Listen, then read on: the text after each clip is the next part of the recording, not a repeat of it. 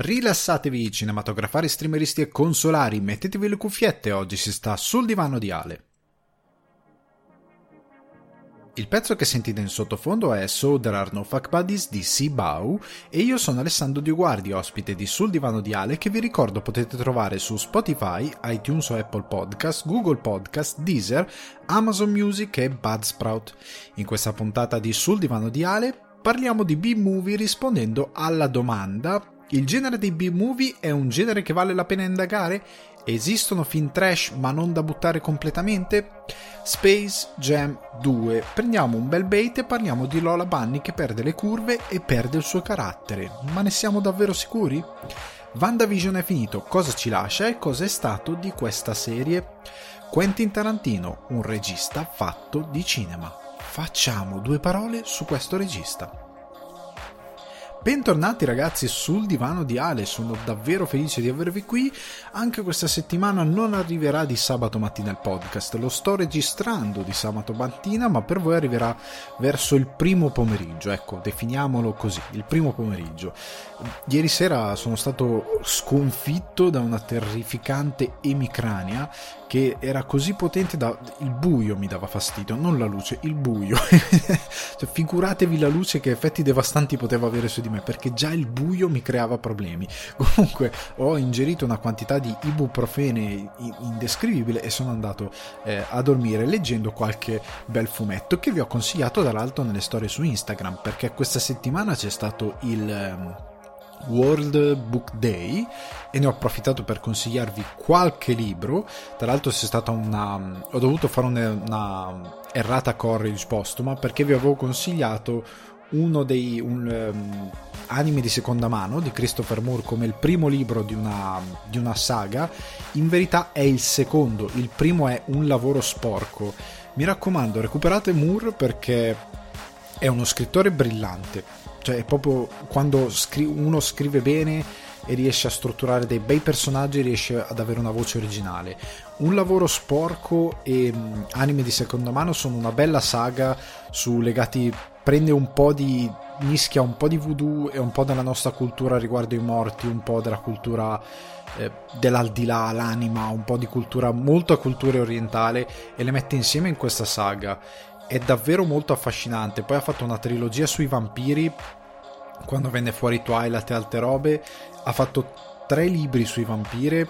e sono meravigliosi. La cosa particolare dei libri di Moore è che sono in questo Mooreverse, nel senso lui è di San Francisco e tutte queste storie che scrive sono tutte ambientate a San Francisco e alcuni personaggi sono ricorrenti in tutti i suoi romanzi, tipo c'è quello che si chiama l'imperatore di San Francisco, che è questo barbone che ha dei cani che stanno sempre con lui, e lui è in tutti i libri.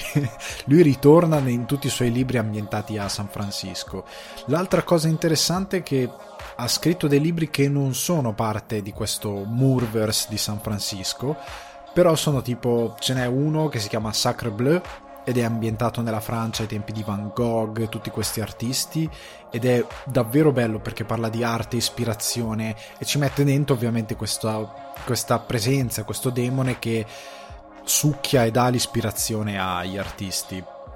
consumandoli, ed è molto bello. Amo Moore perché c'è sesso, c'è comicità molto a volte demenziale, a volte scorretta, mescola il soprannaturale, quindi ha davvero una bella mescolanza di cose diverse e i suoi romanzi sono divertenti, brillanti, filano via lisci. Poi si è impegnato in una presa in giro, diciamo, del mito della Bibbia, nel senso ha scritto un libro enorme che ho letto ormai più di 10 anni fa, credo, sì, sicuramente più di 10 anni fa, e si chiama Il Vangelo secondo Biff, l'amico d'infanzia di Gesù, una cosa di questo tipo, ed è anche lì molto affascinante, anche perché l'amico d'infanzia di Gesù tra l'altro è nero e quindi crea diversi contrasti con questa cosa. E comunque recuperatevi Moore perché è un magnifico scrittore. Per me è una follia che non abbiano mai adattato uno dei suoi libri, nel senso se ne parla da anni da Hollywood, ma se io fossi un produttore io adatterei subito Anime di seconda mano e il sequel, e visto che va di moda tanto un certo tipo di demenzialità, perché la sua scrittura si adatta molto ai tempi di oggi, per come concepiamo noi molte cose, potrebbe portare qualcosa di nuovo anche nel cinema. E senza andare nel basso, io metterei come protagonista di quella serie uno come Seth Rogen, perché è perfetto, perché non è un maschio alfa, è un maschio beta, come viene descritto nel libro. È uno insicuro, è uno fragile, ed è un personaggio al quale a un certo punto vuoi bene, perché è veramente un idiota, per certi nel senso positivo. E io lo adatterei subito per il cinema, perché è veramente magnifico, è una cosa che ti fa ridere. Ci potresti fare una serie, ma sarebbe un po' uno spreco, a meno che tu non faccia una serie che poi si intreccia e riporta insieme altri personaggi, ma dovrebbe essere una serie limitata, perché io odio quando i libri quando vanno a procrastinare troppo su un materiale di partenza. Parti dal libro, ha già tanta roba, ha già tante cose che puoi trasformare in cinema, fai quello. E quindi per me Moore, se diventasse una serie, ecco, facciamo che diventa una serie limitata, non sarebbe male, nel senso una stagione 8 massimo 9 episodi, massimo, non più di quello, anzi probabilmente 8 sono più che esaustivi per quello che deve raccontare. Comunque, vi ho consigliato un po' di libri, vi ho consigliato un po' di fumetti, alcuni appunto li stavo continuando a leggere ieri sera. L'account Instagram è alessandro_dioguardi, tutto scritto minuscolo, mi potete seguire lì. Molti mi stanno già seguendo, molti mi portano domande e una di queste è argomento di discussione di questo podcast. E ragazzi, vi ridò di nuovo il benvenuti e il bentornati sul divano di Ale, che mi raccomando, se vi piace condividetelo sui social, su Instagram, su Facebook, dove volete condividerlo, spammatelo ai vostri amici, mi raccomando lasciate anche recensioni positive su iTunes e Apple Podcast, che se non ricordo iTunes sono sicuro si possa lasciare comunque una recensione positiva, o Apple Podcast credo che abbia anche la possibilità di lasciare una recensione positiva, forse addirittura Google Podcast, ma non ne sono sicuro, è un oggetto sconosciuto per me, nel senso che io ho lì il podcast ma non l'ho mai usato attivamente, io uso solo Spotify onestamente per ascoltare podcast e quant'altro, e lì non si possono lasciare recensioni, si può solo seguire la roba e ascoltarla, non puoi fare altro, che da un certo punto di vista è anche positivo. Comunque veniamo agli argomenti di questa settimana, parliamo di B-movie, perché uno di voi ascoltatori, Andrea Mauri, molto gentile che saluto, mi ha fatto una bella domanda che lui poi alla fine ha riassunto, perché mi ha scritto diverse cose, e la domanda è appunto quella che ho letto in introduzione. Il genere dei B-movie è un genere che vale la pena indagare? Esistono film trash ma non da buttare completamente? E lui mi parlava nella sua domanda di Killer Clown from Outer Space e Kung Pow. Il primo, Killer Clown from Outer Space, non ce la posso fare questa mattina, è un film perfettamente rappresentativo dei B-movie, nel senso che è un film horror, che è il genere che il B-movie piglia molto spesso. Ha un'idea di base interessante, affascinante e molto folle, davvero folle, che è una cosa che contraddistingue generalmente i B-movie, ovvero portare delle idee che magari non sarebbero mai prodotte con i milioni, ma che con un budget più risicato riesce a produrre, perché il produttore non crede mai in una cosa così folle, è una roba che è troppo pericolosa nella quale investire, e quindi lo vai a fare con un B-movie, ma che molto spesso è talmente buona che attira tanto pubblico. E questa è la potenza dei B-movie. E Killer Clown from Outer Space, stavolta ce l'ho fatta, ha una meravigliosa idea di partenza, perché ci sono questi alieni che appunto prendono l'aspetto di clown, e quando prendono le loro vittime le trasformano in cose particolari, diventa tutto tipo un circo. È molto creepy, è molto interessante in quello che fa, divenne un fenomeno anni fa su YouTube, infatti da credo Yotobi a altri tutti hanno parlato di questo Killer Clown from Outer Space, ne hanno parlato tutti, ed era un'idea folle. Kung Pao invece è una delle parodie di arti marziali più famose dei primi anni 2000, anche qui è un po' il succo dei B-movie, cioè prendi la parodia e l'altra cosa, ecco, che si prende molto spesso dopo l'horror, prendi un'idea folle, quindi di parodizzare i film di arti marziali, e lo fai nel modo più estremo e assurdo possibile. Kung Pao ha anche delle scene molto intelligenti a livello di arti marziali, cioè non è una parodia dove il protagonista è un incapace totale, il protagonista sa fare arti marziali, cioè, ed è una ottima base di partenza, perché generalmente come nei peggiori scary movie o disaster movie il livello di stupidità è talmente alto che rompe la barriera della comicità e della satira e del dissacrare, del fare parodia di qualcosa, e va solo nel... cioè diventano video di YouTube, sono stupidi, e non è dispregiativo verso i video di YouTube, ma è per dire che sono fatti da chi non ha mestiere molto spesso per fare delle parodie, e non capisce la grammatica della parodia, e quindi diventa... è estremizzata la stupidità, rompe tutto, non è più nulla credibile, cioè nel momento in cui vedi la parodia di Amy Winehouse nella preistoria che rutta con i dinosauri, quella cosa lì non ha più senso completamente, perde ogni cosa, perché la parodia dovrebbe essere la presa in giro di qualcosa che effettivamente, cioè Amy Winehouse non ha fatto quella cosa lì. Se fai come in Scary Movie una parodia di Scream, quindi degli slasher, ma metti in scena un vero slasher credibile e poi lo prendi in giro e quindi lo trasformi in una parodia, allora ok, si ride. O una pallottola spuntata che prendeva in giro quelli che sono tutti i vari film di polizieschi, indagini, tutta quella roba qui, noir un po' meno, però le detective story moderne, i polizieschi, e li trasformava mettendoli all'interno di un mondo di comicità demenziale assurda, cioè lui che va in ospedale dal suo socio che è appena stato mandato in ospedale perché in una retata l'hanno sgamato e gli hanno fatto la pelle, e lui dice eroina, per dirgli l'indizio, ho trovato quelli dell'eroina, sono stati loro, e lui dice sì, ma non so se te la posso portare in ospedale, cioè sono degli idioti, però è tutto talmente credibile nel resto a livello di come viene rispettata la forma del poliziesco, quindi ti riconduce esattamente a quel genere che magari a te piace anche, ma che lo vedi parodizzato e quindi ti fa ridere perché ha perfettamente connessione col genere di partenza, e quindi vedi i personaggi che ami interpretati da altri fare delle cose assurde, non sono gli stessi personaggi ma sono dei prototipi, delle maschere che vedi interpretati da altri con delle altre caratteristiche fare delle cose assurde, allora ridi e la parodia funziona. Kung Pow è la stessa cosa, prende quelle cose lì, le trasforma in una maniera estremamente demenziale, ma il materiale di partenza, anche se non prende in giro specificatamente un film, ma magari prende in giro diverse cose dei film e crea dell'assurdo attraverso molte cose, può funzionare perché nel suo trash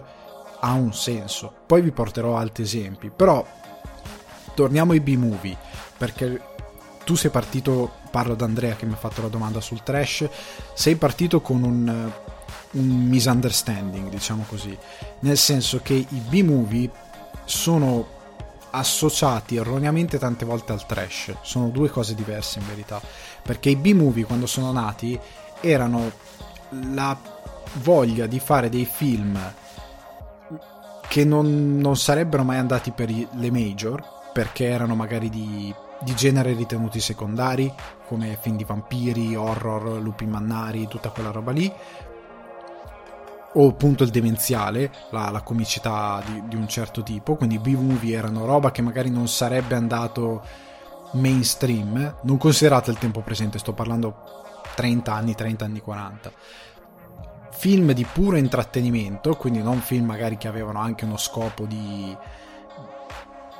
artistico, ecco, e molto spesso sono sopra le righe, cioè se prendete i B-movie classici degli anni 40-50 sono tutti film di Ed Wood, Bela Lugosi che passava a fare film seri a filmacci orrendi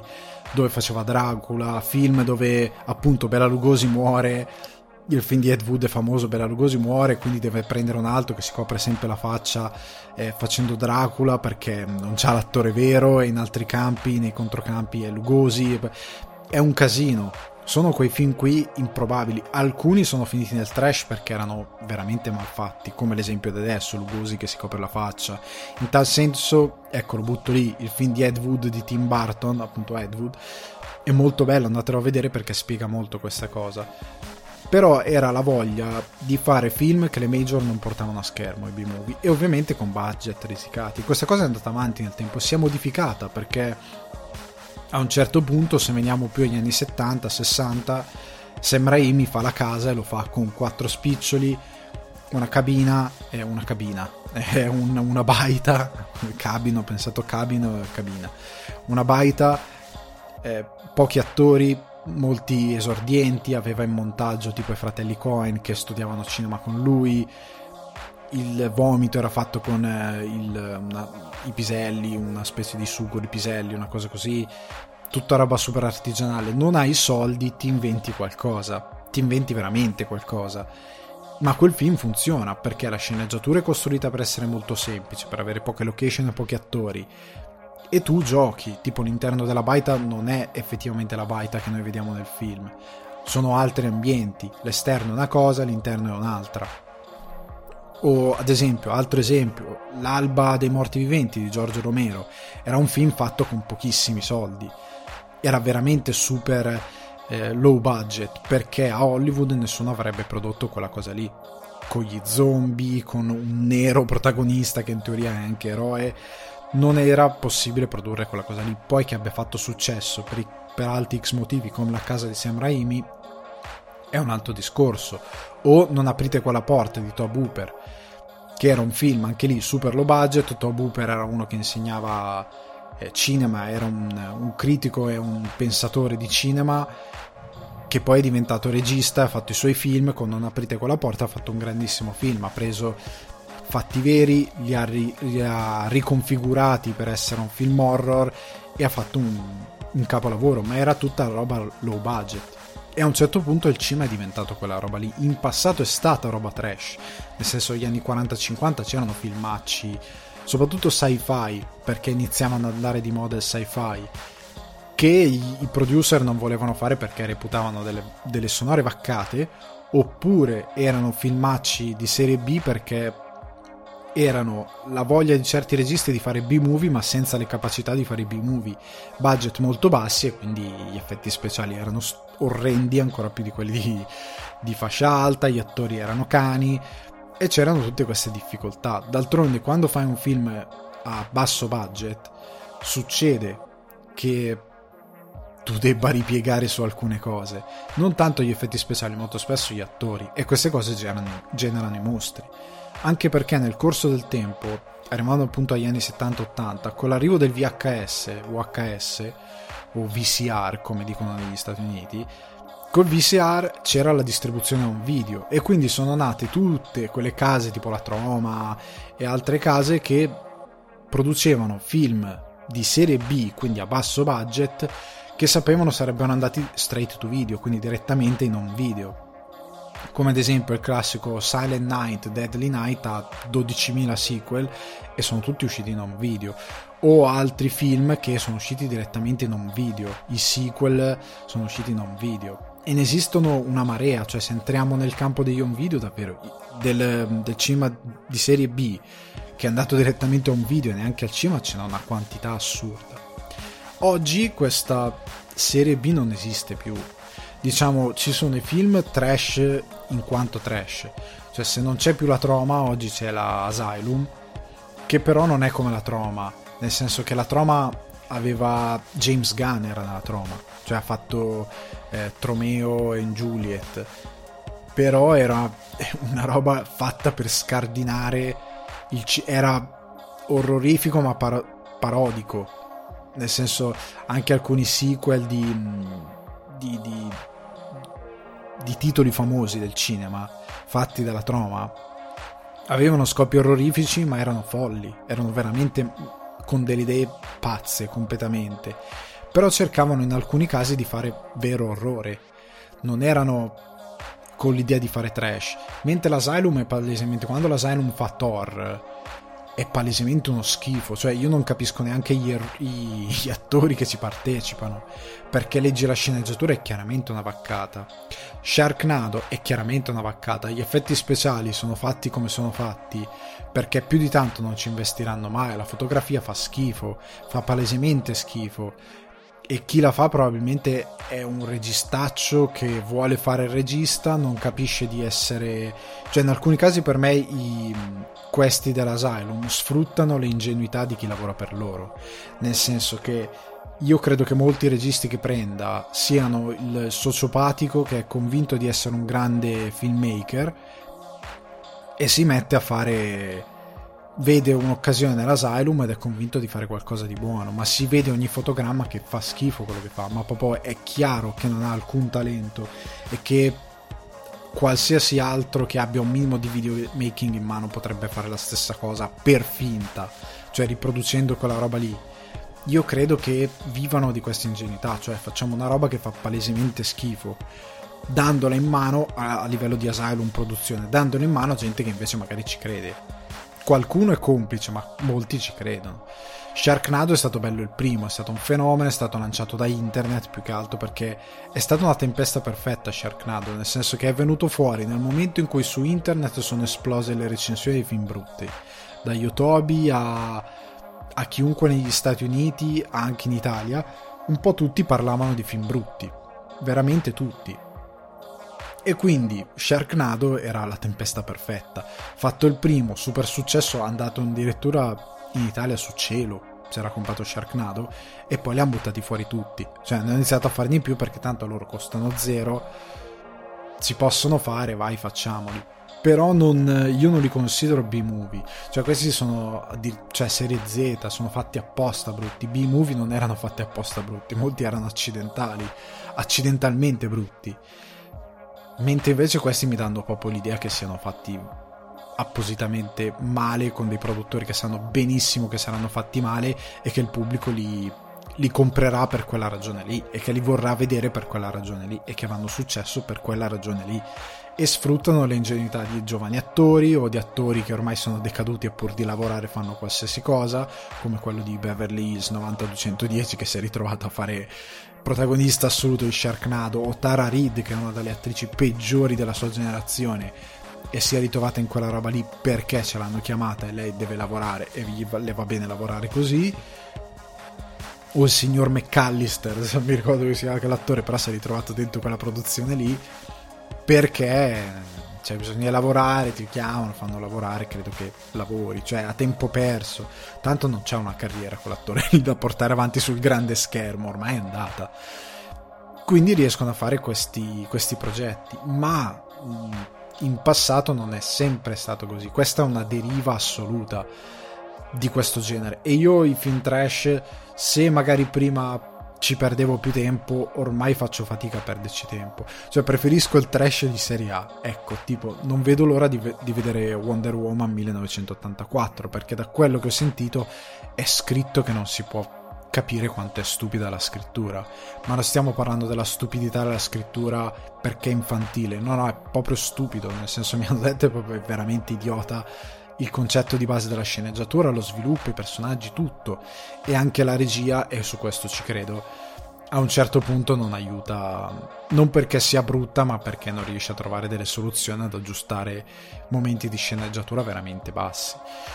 Però comunque preferisco vedere quel trash lì, perché è trash che a volte è inconsapevole, cioè se vi guardate alcuni film anche con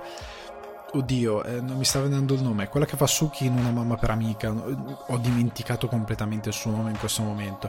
che ha fatto anche Le amiche della sposa, vari film, lei passa da fare bei film a fare dei film che dici madonna, questa monnezza proprio americana, cioè dice proprio il classico brutto film americano che loro ci credono, ci hanno investito anche milioni, ma fa palesemente schifo, cioè è brutta la sceneggiatura, sono brutte le gag, gli attori non funzionano, il regista dirige come se fosse appena uscito dalla scuola di cinema, è tutto che cade a pezzi. Tu lo guardi, il film scorre perché ha un ritmo decente grazie probabilmente al montaggio, però è un disastro, cioè te lo guardi mentre mangi, mentre cucini, oppure se gli dai attenzione mentre mangi le patatine, ti bevi la birra e ridi perché il film è ignobile, oppure ti arrabbi tantissimo perché quel giorno volevi vedere un bel film e sei cascato su quello. Però ecco, avete capito, io non riesco più a guardare dei film trash in sé per sé, però vi voglio consigliare dei film indie che sono il nuovo serie B, nel senso che la serie B oggi è invece tradotta da film indipendenti, film fatti, prendete Nomadland che ora sta vincendo tutto, io non l'ho ancora visto, però è fatto con 2-3 milioni mi pare, è un film fatto senza soldi, cioè 2-3 milioni è poco per un cinema che poi arriva ad andare ai premi, che arriva al pubblico, soprattutto così tanto a livello di mainstream. È poco, è pochissimo, non è molto. Ci sono persone, su internet trovate un sacco di buffoni che ti dicono puoi fare un film con 2.000 euro o con $2.000, ecco come ho fatto io. E tu dici, perché io non ti ho mai sentito nominare? C'è una ragione, perché su un film fatto con $1.000-2.000 fa schifo, oppure semplicemente non è così bello come lui pensa e non l'ha portato a casa così bene come lui pensa. Tu in teoria ti puoi fare anche un'epopea di 90 ore con €150, ok? Ce la puoi fare, ma che sia buona è un altro discorso, perché viene sempre confuso il look estetico. Ok, è girato in 4K, ok, grazie al montaggio che ti fa fare ora Premiere, grazie alla color correction che ti fa fare Premiere o DaVinci Resolve, puoi aggiustare tante cose anche se sei un palese incompetente, ok, ci siamo, ma il film è brutto, cioè nella scrittura, nei movimenti di macchina, nella regia, a volte errori di regia, gli attori fanno schifo, è un disastro. Alcuni vanno anche su Amazon Prime, c'è un filmaccio fatto qua a Dublino che mi ricordo su un sito d'annunci relativi al cinema c'era questo che cercava qualcuno che fosse esperto per lavorare in questo film sulla Italian Mafia e la Irish Mafia, che non esiste la Irish Mafia, cioè è un problema già a comprendere come funziona minimamente la criminalità organizzata, cioè non ti sei neanche visto 2 film per capire che la Irish Mafia non esiste, cioè la cosa del tuo stesso paese, non esiste quella roba lì, cioè, avrai una criminalità organizzata qua, ma non è mafia, la mafia è un'altra cosa, la camorra è un'altra cosa, la yakuza è un'altra cosa. Si può dire mafia per semplificare, ok, ma hai già un problema alla base, oltre al fatto che voglio capire questo come ha riprodotto i paesaggi dell'Italia. Comunque Amazon Prime, che è uno schifo perché accetta qualsiasi cosa può finire su Amazon Prime, basta che non sia eccessiva, ha caricato sta roba, è orrendo sotto ogni punto di vista, l'avrà fatto senza budget, ma è brutto, ok? Comunque veniamo invece ai film che hanno, come dicevo prima, Nomadland, un basso budget ma che io vi consiglio, perché poi oggi, per come viene intesa la serie B, sono quei film che hanno sempre delle idee folli o delle idee particolari o che toccano dei generi che nessun altro toccherebbe, ma che toccherebbe non perché siano brutti o che siano stupidi, ma perché semplicemente in quel momento lo sappiamo come funzionano le produzioni di serie A, quella roba lì non la vogliono produrre perché le previsioni di mercato non ci dicono, perché non li convince la cosa. Il mondo del cinema è pieno di esempi e ve ne porto alcuni veloci senza discutere film. Star Wars era fatto low budget come film, non lo voleva produrre nessuno. Get Out, low budget, fatto con meno di 4 milioni se non mi ricordo male. Lost in Translation, fatto con 4 milioni in Giappone. La mia vita Garden State di Zach Braff, che è fatto con $2,5 milioni, ne abbiamo già discusso del film, è stato un successo enorme di critica, di pubblico, è andato bene al Sundance, è stato un film generazionale molto importante. La mia vita Garden State sono film che nessuno, o comunque il budget che è stato concesso per queste opere era molto basso perché nessuno di prima fascia ci credeva, ed è stato probabilmente un bene, perché quando entrano i produttori e mettono troppi soldi a volte è veramente un male, però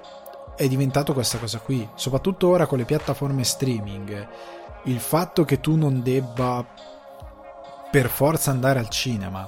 e puoi andare straight to streaming, hai possibilità di fare un film con un budget anche più alto di quello che ti avrebbe dato una produzione che vuole andare al cinema, perché loro poi devono coprire anche i costi di distribuzione al cinema, quindi ti dico no, 2 milioni non te ne do, te ne do 1, perché se vuoi andare al cinema poi dobbiamo fare un'operazione particolare e io non credo troppo che tu possa andare bene al cinema, quindi ok. Mentre invece una produzione che gli dici guarda, poi lo diamo a Netflix, ti dice ok, ti do qualche soldo in più perché non abbiamo cioè sono più disposto a darti qualche soldo in più perché tanto va su Netflix, Netflix ci ripaga, funziona bene, ok. Questa cosa è positiva per certi versi a livello di cinema indipendente, perché poi quel regista, se va bene su Netflix o da qualche altra parte, attira critiche e quant'altro, e magari prima di andare su queste piattaforme è andato a dei festival, può attirare del pubblico e quel regista può fare qualcos'altro e magari diventare regista di un film importante, come la regista di Nomadland, che vista la sua buona capacità di fare un film è stata presa per The Eternals della Marvel, che è un'operazione che a me non mi fa stare tranquillo, perché la Marvel negli ultimi anni ha sempre cercato di prendere registi emergenti che avevano fatto dei buoni indie e poi non sono andati bene al cinema, perché un conto è fare Nomadland e un conto è fare The Eternals, sono due cose diverse. James Gunn era uno che già faceva generazione, aveva già nella sua testa e nelle sue corde determinate cose, anche il regista di Baby Driver, non mi sta venendo, lo amo e lo sapete, ogni tanto vengono in lapsus, ma tanto lo sapete voi, lui, Edgar Wright aveva già nelle sue corde azione, perché nelle sue commedie le aveva già fatte, quindi nel momento in cui dicono fai un cinecomics Marvel, lui ha già una sua poetica, tant'è che ha litigato per Ant-Man e non l'ha voluto più fare, ma se l'avessero fatto fare a lui sarebbe venuto molto meglio probabilmente, come se gli faranno fare altri progetti, lui ha già una sua idea di come fare l'azione, di come vuole determinate cose. Se tu vieni, come abbiamo parlato l'altra volta, da Dead Pigs e ti fanno fare Harley Quinn e non hai bene idea di come si fa l'azione, ti devono prestare uno che ti aiuta a dirigere alcune scene d'azione, non sai come gestire quella sceneggiatura, non sai come gestire certe cose, ci metti una buona estetica, magari dei buoni idee visive di macchina, ma il film fa schifo. Quindi o anche prendete mio Dio, come si chiama, Brie Larson, il suo film non mi sta vedendo, oggi è un disastro, comunque il suo film Capitan Marvel, la coppia di registi che l'ha girato è una coppia che viene dal cinema indipendente, quel film è girato male, raga, cioè c'è delle sequenze dove ho detto ma che schifo che brutta sta inquadratura, ma chi è che ha deciso di fare sta cosa così, non funziona veramente mai,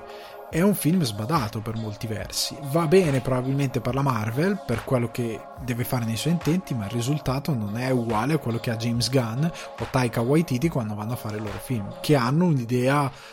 già molto più precisa di come mettere in scena le loro storie, perché sono più nelle loro corde. Non so se si è capito quello che voglio dire. Comunque andiamo molto velocemente sui film che vi consiglio. Kung Fury di David Sandberg, fatto con meno $700,000, questo dura 30 minuti, è un film che vi consiglio più che altro per gli eccessi che ha, è stato un caso anni fa su internet, quindi magari alcuni di voi lo conoscono già, lo trovate su YouTube gratuitamente, come vi dicevo, pare da anni si dice che devono fare effettivamente un vero lungometraggio su questa cosa, fatto con $700,000 o poco meno, grazie a Kickstarter, è stato il periodo, è venuto fuori nel periodo dei crowdfunding in cui avevano successo perché non li faceva nessuno, tipo che aveva raccolto un botto di soldi, quello che voleva i soldi per l'insalata, però e ne è venuto fuori un bel film, è interessante perché c'è il Kung Fu, interessante perché c'è una storia fuori di testa ambientata prima che arrivasse Stranger Things, questo tipo aveva già il mito degli anni 80 e lo sfruttava in un modo comico molto intelligente e molto affascinante, cioè in Kung Fury c'è della roba che non ha veramente senso, cioè lui va indietro nel tempo, ai tempi delle divinità norrene, cioè fa delle robe assurde, però è una follia visiva talmente interessante, lui è talmente bravo a dare credibilità a questa follia visiva che il film, il mediometraggio, chiamiamolo, perché 30 minuti più o meno, è stato un buon successo, cioè lui andò anche al Comic Con e il regista è anche protagonista e sa effettivamente fare un po' di arti marziali, cioè due cose le sa fare. Altro film, che questo però è un vero film, ve lo consiglio perché anche se è fatto con 20 milioni, ve lo consiglio più che altro per le idee folli, perché si è parlato un po' di trash, questo film un po' è trash volutamente, in modo assurdo sopra le righe, che si chiama Kung Fusion di Stephen Chow, che è anche protagonista. Il titolo originale è Kung Fu Hustles, credo che lo trovate da qualche parte, non mi ricordo questo film dove lo trovate in streaming, però se cercate Kung Fusion forse su Amazon Prime, ma non ci scommetterei. Però Kung Fusion ve lo consiglio perché è la storia di questo tipo che dice di è una sorta di criminale di mezza tacca. Lui dice di essere, arriva in questo rione, diciamo, cinese, dove lui dice che vuole prendere il controllo di tutti perché lui è il nuovo boss, perché dice di essere con una banda di quelli delle mannaie, adesso l'ho visto più di 10 anni fa, non me lo ricordo bene. Dice di essere con questa pericolosissima banda di gangster, tra l'altro è questa Cina degli anni, stile anni 40, una cosa di questo tipo, mentre in verità lui è uno di mezza tacca. Poi ovviamente tutto gli crolla addosso perché le sue bugie vengono fuori e lui risulta ridicolo. E la cosa bella di questo film è che tutti sanno fare Kung Fu, cioè anche la signora con le mollette in testa, tutti sanno fare Kung Fu, e il film è fuori di testa, anche dei begli stunt. Si vede che è fatto con 20 milioni perché se la CGI in alcuni casi è ingenua, perché comunque il film ha i suoi anni, come ha i suoi anni la CGI di Kung Pow, ma nonostante ciò il film è molto divertente a livello proprio di coreografie, di arti marziali, di gag. Non so se consigliarvi la versione italiana perché ha un doppiaggio particolare, perché Kung Fusion è uscito dopo Shaolin Soccer, altro film folle che vi consiglio se non l'avete visto, credo l'abbia visto chiunque perché è famosissimo.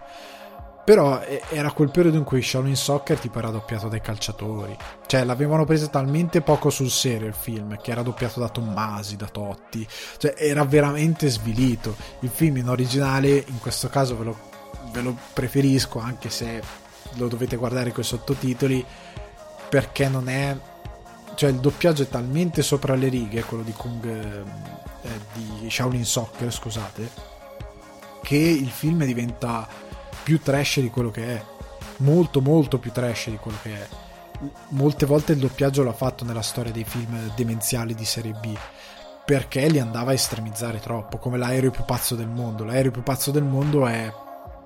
un team di doppiaggio che si prende delle libertà assurde sul film, e il film originale è sì demenziale ma non ha le stupidate che gli vengono messe in doppiaggio in Italia, cioè con cose in napoletano, robe così, non c'ha quella roba lì, perché ovvio film americani può avere robe napoletane dentro, no, sicuramente no. E quindi ve li consiglio, ripeto, perché sono folli e perché fanno parte di quel filone di film con delle idee totalmente che una produzione non toccherebbe mai nella vita. Venendo a qualcosa di più serio, vi consiglio Ghost Story, Storia di un fantasma di David Lowery, fatto con $100.000 e con Rooney Mara e Casey Affleck. Lo trovate, questi sono molto più preparato perché gli altri sono andati un po' a ruota libera, a noleggio su Chili, Google Play e Microsoft. Allora, Ghost Story credo di avervene già parlato in passato, non è proprio un film di fantasmi, non è proprio un film di paura, è letteralmente a Ghost Story, cioè la storia di un fantasma, e David Lowery racconta la storia di questa coppia. Uno dei due della coppia muore e da quando viene portato in ospedale lui a un certo punto si sveglia come fantasma. Non vi dico come perché l'espediente è molto affascinante, nel senso che parte proprio dall'origine di come il fantasma veniva inteso tipo nei cartoni di Hanna e Barbera, però gli dà una dimensione molto seriosa pur non prendendosi davvero sul serio, e il film vive tutto di immagini e vive la vita del fantasma, cioè ti dice qual è la funzione del fantasma una volta che ritorna, cioè che inizia a vivere in quanto presenza tra due mondi, cioè tra la morte e la vita, e qual è il suo scopo, perché ha uno scopo ben preciso, e tu segui letteralmente l'epopea di questo personaggio che ritorna nella sua casa e da lì iniziano a passare i giorni, poi i giorni diventano sempre più velocemente settimane, il tempo si sfilaccia e diventano anni e cambiano i padroni di casa, fino a che il film, che ha pochissimi dialoghi, a un certo punto ha 15 minuti, 20 minuti di dialogo serrato, girato molto bene, la regia gli dà un bel dinamismo e tu capisci un po' di più. Per la prima volta c'è qualcosa di dialogo che ti va a dare ulteriore profondità alla storia, non è uno spiegone, ti dà profondità alla storia. ed è ben inserita nel contesto. E poi vai avanti, passano le epoche e succedono X cose che non vi sto a dire. E il film è veramente meraviglioso, cioè è un bel pezzo d'arte, non è un horror. Molti l'hanno visto e hanno detto che brutto, che razza di horror è. Non è un horror semplicemente è la storia di un fantasma. Fantasmi non parlano, non sono neanche quella cosa ridicola che vedo anch'io video di YouTube, ma non sono quella cosa ridicola che sbatte i pensili e parla nelle spirit box, cioè non è quello il bel mito del fantasma. Questo è molto più ancestrale, interessante, affascinante, ve lo dico. Ha pochissimi dialoghi, quindi preparatevi a vedere un film che parla con puro cinema, cioè immagini, una bella fotografia, un'idea di messa in scena a livello visivo e un'idea di come riprendere il film a livello di formato e dargli un formato ben specifico, che hanno un senso in quello, nella dimensione di quello che vuole fare il film. E per me la scena in cui il fantasma si risveglia, cioè per la prima volta, e poi va via dall'ospedale e inizia a fare determinate cose, è una scena meravigliosa. Com'è meraviglioso quel dialogo nel mezzo, fatto con $100.000, ha guadagnato uno sbotto di soldi. Bronson, prossimo film di Refn, anche qui $230.000 circa, fatto con Tom Hardy, noleggio su Cili, Apple TV e Team Vision. Questo film credo abbia meno bisogno di presentazioni, perché comunque Bronson è stato uno dei film più celebrati di Refn, ed è la storia di questo tipo che è uno dei detenuti che è stato più a lungo in carcere nella storia delle carceri inglesi, non tanto per i crimini che ha commesso, ma perché era uno dei più violenti. Ed è la storia di questo pazzo, perché è letteralmente un pazzo, e di cosa ha fatto nella sua vita in carcere. Ed è raccontato in un modo molto affascinante, che rende possibile sia la realizzazione del film con un basso budget, sia la funzione che ha il film, nel senso che sono uno che insiste sempre sul come si raccontano le storie, e Bronson ha un come fichissimo, perché trova un espediente per raccontarti la storia in un modo, ripeto, che sia funzionale nell'economia del film, nel senso che ti chiede poco budget, ma allo stesso tempo ti dà una bella sensazione a tu che sei spettatore, perché ti porta fuori, perché non è uno di quei biopic che sono super didascalici nel seguire la vita di un personaggio e ha questi jump cut temporali che io tante volte odio, cioè quando tu vedi questi biopic che il personaggio ha 12 anni, poi improvvisamente ne ha 24, poi improvvisamente ne ha 72, cioè, capite quello che sto dicendo? Questo flow temporale dei personaggi io non lo amo molto spesso. Bronson, cioè ne capisco la necessità di quella cosa lì, ma non lo amo comunque. Bronson invece riesce a rendere la sua narrazione organica proprio per l'espediente che ha trovato per raccontare la storia. Guardatelo perché è fantastico. Brick di Rian Johnson, credo di averne parlato o di averne citato una volta questo film. Rian Johnson è infamoso per molti per il suo Star Wars, che invece è un gran bel film, ed è diventato di nuovo famoso per il suo Knives Out, A cena con delitto. Questo è stato, credo, il suo primo film, con $475.000, e ha protagonista un giovanissimo Joseph Gordon-Levitt, e lo trovate su Prime Video in streaming o a noleggio su Cili. Allora, il film non è propriamente una parodia, ma sostanzialmente prende la struttura di un film noir, quindi un detective che indaga su sparizione, omicidio, quello che è, e ha il capo della polizia che gli sta sul fiato col collo e lo cazzia ogni volta che lui fa qualcosa che va fuori dalle regole. C'ha i contatti di strada che magari lo raggirano perché sono dentro raggiri più grossi. È quella cosa lì, quell'archetipo lì. Il problema è che tutto è applicato al liceo, perché il nostro detective, che è un po' ai romanzi di Chandler, è un mezzo perdente che piglia botte, perché anche questo è il bello dei noir di Chandler, che il nostro protagonista sì è un po' uno che se ne strafotte delle cose precostituite, che ha una morale molto affascinante, ma è anche uno che piglia le botte, cioè non è un supereroe come viene fatto spesso nei film americani o nei noir americani, o non tutti i noir americani a dire la verità, nel genere più o meno, soprattutto da un certo punto in poi della storia americana. Comunque, C'è questo ragazzino interpretato da Jason Gordon-Levitt che parte questo mistero nel suo liceo e lo inizia a indagare. Il commissario della polizia non è il commissario della polizia, ma il preside della scuola. Il tipo di mezza tacca che lo porta da qualche parte è il bullo della scuola. Ci sono tutte queste cose. Non prendetelo, in base alla mia descrizione, come una cosa di liceali con le musiche, non lo so, dei Lifehouse in sottofondo, ecco, tipo Dawson Creek. Non prendetela come una roba del genere, perché il film è veramente un noir, si prende molto sul serio quando deve farlo, ed è effettivamente un noir applicato al mondo della scuola, però è un noir in tutto e per tutto, e questa cosa ti crea un attimo una distorsione, perché è come se fosse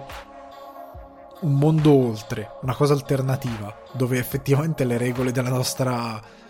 realtà non funzionano davvero, perché loro sono liceali, però lui indaga, viene pestato, giri di droga, è una roba molto particolare,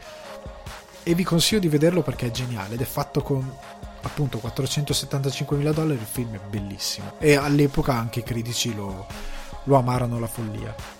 Il film invece che vi consiglio adesso è diventato un cult assoluto, anche se molti, soprattutto in Italia, non lo conoscono, ma negli Stati Uniti è un cult totale. Si chiama Interstate 60 di Bob Gale. Questo è realizzato, inizia a essere parte di quei due film che dirò adesso, che sono nell'indipendente perché non sono produzioni di prima fascia, che hanno dei budget medi, cioè in Italia viene considerato già un budget alto, in verità in America, come nel caso di questo film, 7 milioni è abbastanza bassino, soprattutto per quello che il film fa. E nel cast fate conto che è il protagonista James Marsden, che è il cowboy innamorato di Dolores di Westworld, per capirci, Gary Oldman, Michael J. Fox, Christopher Lloyd e Kurt Russell, e tanti altri piccoli attori di Hollywood abbastanza conosciuti che fanno delle piccole parti. Il film lo trovate su Prime Video e a noleggio su Cili. Io ve lo consiglio perché questo film io lo vidi, ovviamente non video, lo vidi su Sky Cinema Italia tantissimi anni fa, e poi l'ho rivisto un sacco di volte perché ne sono rimasto innamorato. E il film è la storia di questo ragazzo che vuole fare il fumettista, che finito il liceo vorrebbe andare al college, alla scuola d'arte, e che ha un papà invece super capitalista, avvocato, che lo vorrebbe iscrivere a legge, vorrebbe piantarlo con la ragazza della famiglia buona, che per il suo compleanno gli regala una BMW decappottabile del colore che piace a lui e non del colore che piace al figlio. È veramente un uomo di un egocentrismo assoluto e che non gliene frega niente della felicità del figlio. Quello che succede è che questo ragazzo ha un incidente molto banale, proprio il giorno del suo compleanno, esprime un desiderio e ha questo incidente, finisce in ospedale, e da lì lui viene catapultato in questa avventura particolare. Ecco, quando dico particolare non pensate a roba fantasy, rimaniamo nella realtà, ma è come se lui prendesse questa strada fantastica che è la Interstate 60, che non si trova sulle mappe, non sembra esistere, per fare questo viaggio con la macchina nuova che gli ha regalato il padre, e durante il quale capita in dei posti e in delle situazioni surreali e assurde, e ognuna delle quali ha al centro un personaggio che gli insegna qualcosa di nuovo, e gli insegna qualcosa di nuovo riguardo se stesso. E tutto quello che immagina è un mix tra la sua immaginazione, la magia di un, chiamiamolo genio, una sorta di genio della lampada, una sorta di spirito, ecco, una sorta di mix tra un genio e uno spirito che esaudisce desideri, e un mix di immaginazione appunto sua,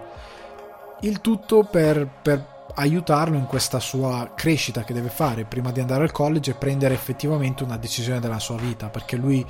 non riesce a rispondere a suo padre come vorrebbe, non riesce ad affrontarlo, non riesce ad affrontare neanche la sua ragazza, e ha idealizzato un'altra ragazza che è quella che lui vorrebbe avere nella sua testa, ed è molto bello. È un film di crescita per ragazzi, ok? Non è un film, non prendetelo come, non lo so, Into the Wild, che vuole essere anche introspettivo in modo alto. Prendetelo un film per ragazzi di intrattenimento che vuole parlare a dei ragazzi, appunto. Se tu hai, come io adesso, io ho 33 anni adesso, quel film non mi, tra virgolette, non mi parla più, perché io ormai ho preso un percorso di vita, anche se qualcosa ci puoi tirare fuori anche da adulto, perché parla di riscoperta di una persona che prende il controllo di quello che è in quanto appunto persona, che ha una personalità, che ha dei desideri, ed è molto affascinante, anche perché come è scritto il film è davvero stimolante, perché, piccolo tra virgolette spoiler, Christopher Lloyd è una di queste presenze assurde che c'è nel film e gli fa un trucco di carte, non vi sto a spoilerare, che però nella sua piccola filosofia molto, è un film quasi orientale per quanto è zen, però comunque nella sua piccola filosofia gli vuole insegnare che certi preconcetti sono più nella nostra testa che nella realtà, e la realtà può essere qualcosa di diverso. Noi ci sovrapponiamo ai nostri preconcetti perché siamo condizionati alla base non dai poteri forti, ma semplicemente dall'educazione che abbiamo ricevuto, che ci dà la società. Ma tante volte non prendete la società, scritto sempre, come dico, coi fulmini, ma semplicemente come ambiente nel quale cresciamo. E tante volte invece quello che dovremmo fare in quella piccolissima scena fatta con molta cura, molta acume, molta intelligenza e molta ironia, in quella cosa lì ci viene detto che quello che dobbiamo fare molte volte è fare un passo indietro e ragionare col nostro pensiero e cercare di capire le cose per come sono e non per come qualcuno ci ha già dato la soluzione delle cose. È un motivo per cui io ho sempre odiato la scuola, perché la scuola non ti dice guarda 2 più 2, semplifico all'estremo, 2 più 2 fa 4 perché per questo motivo. La scuola ti dice 2 più 2 fa 4 perché sì, e lo devi sapere, cioè la tabellina è il nemico dell'uomo, cioè nel senso che alla base prima di tutto dovrebbero spiegare come funziona la tabellina e poi dire guarda, se le sai è meglio perché ti aiuta a fare x cose, non perché la devi sapere per cultura generale, perché ti aiuta nel calcolo matematico. Ecco, questa semplice spiegazione, la tabellina la devi sapere perché ti aiuta nel calcolo matematico, non esiste, cioè viene presa come ah, non sai le tabelline, sei ignorante. No, non è così, è una cosa che ti aiuta nel calcolo matematico. Se poi tu sai le tabelline a memoria ma non hai nessuna applicazione concreta nella vita, ok, bravissimo, ti diamo un premio? No, però non serve a niente. La scuola non ti dà mai il perché delle cose, e non dandoti il perché delle cose, che è una cosa che noi facciamo molto spesso nella nostra società, facciamo continuamente cose perché sì. Perché stai andando a studiare lettere e filosofia? Perché mi devo laureare? Cioè la verità è che tu lo stai facendo perché qualcuno ti ha detto che se non ti lauri sei un infame, sei una delusione, sei un reietto della società, nonostante chi te lo dice magari è la terza media.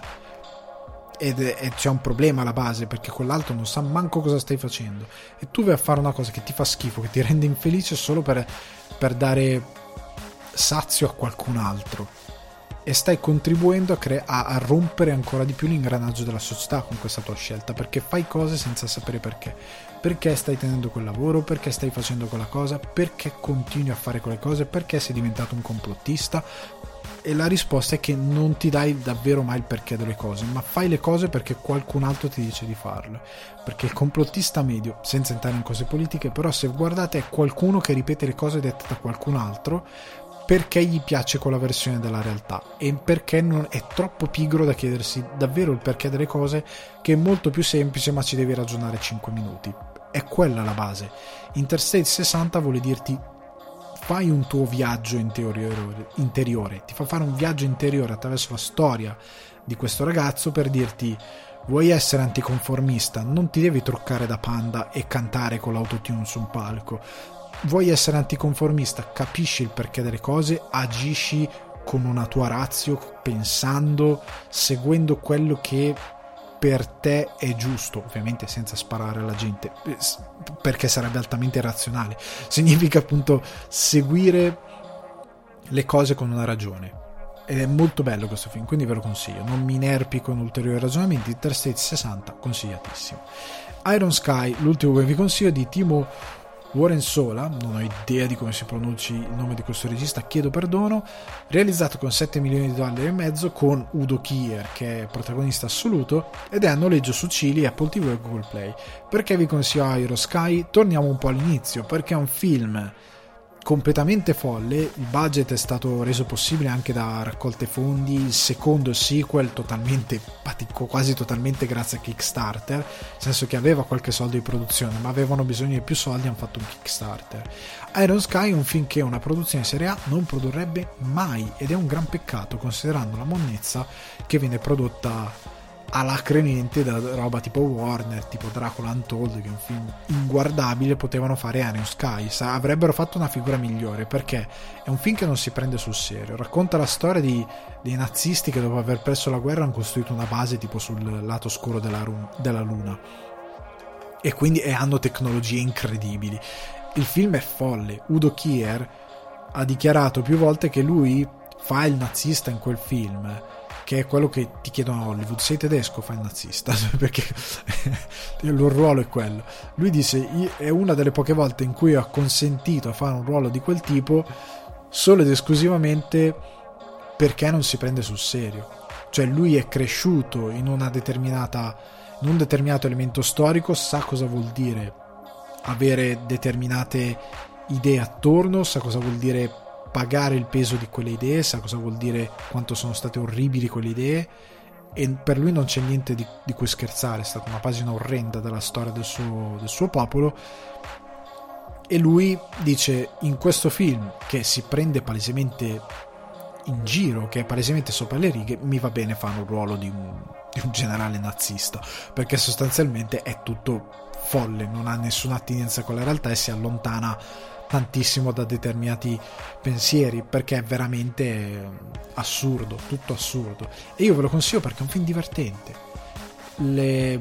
i VFX sono ben fatti per il suo tempo e per quello che volevano fare. Il sequel lo devo ancora vedere, ma sembra ancora più folle del primo, anzi credo mi farò un rewatch primo e secondo.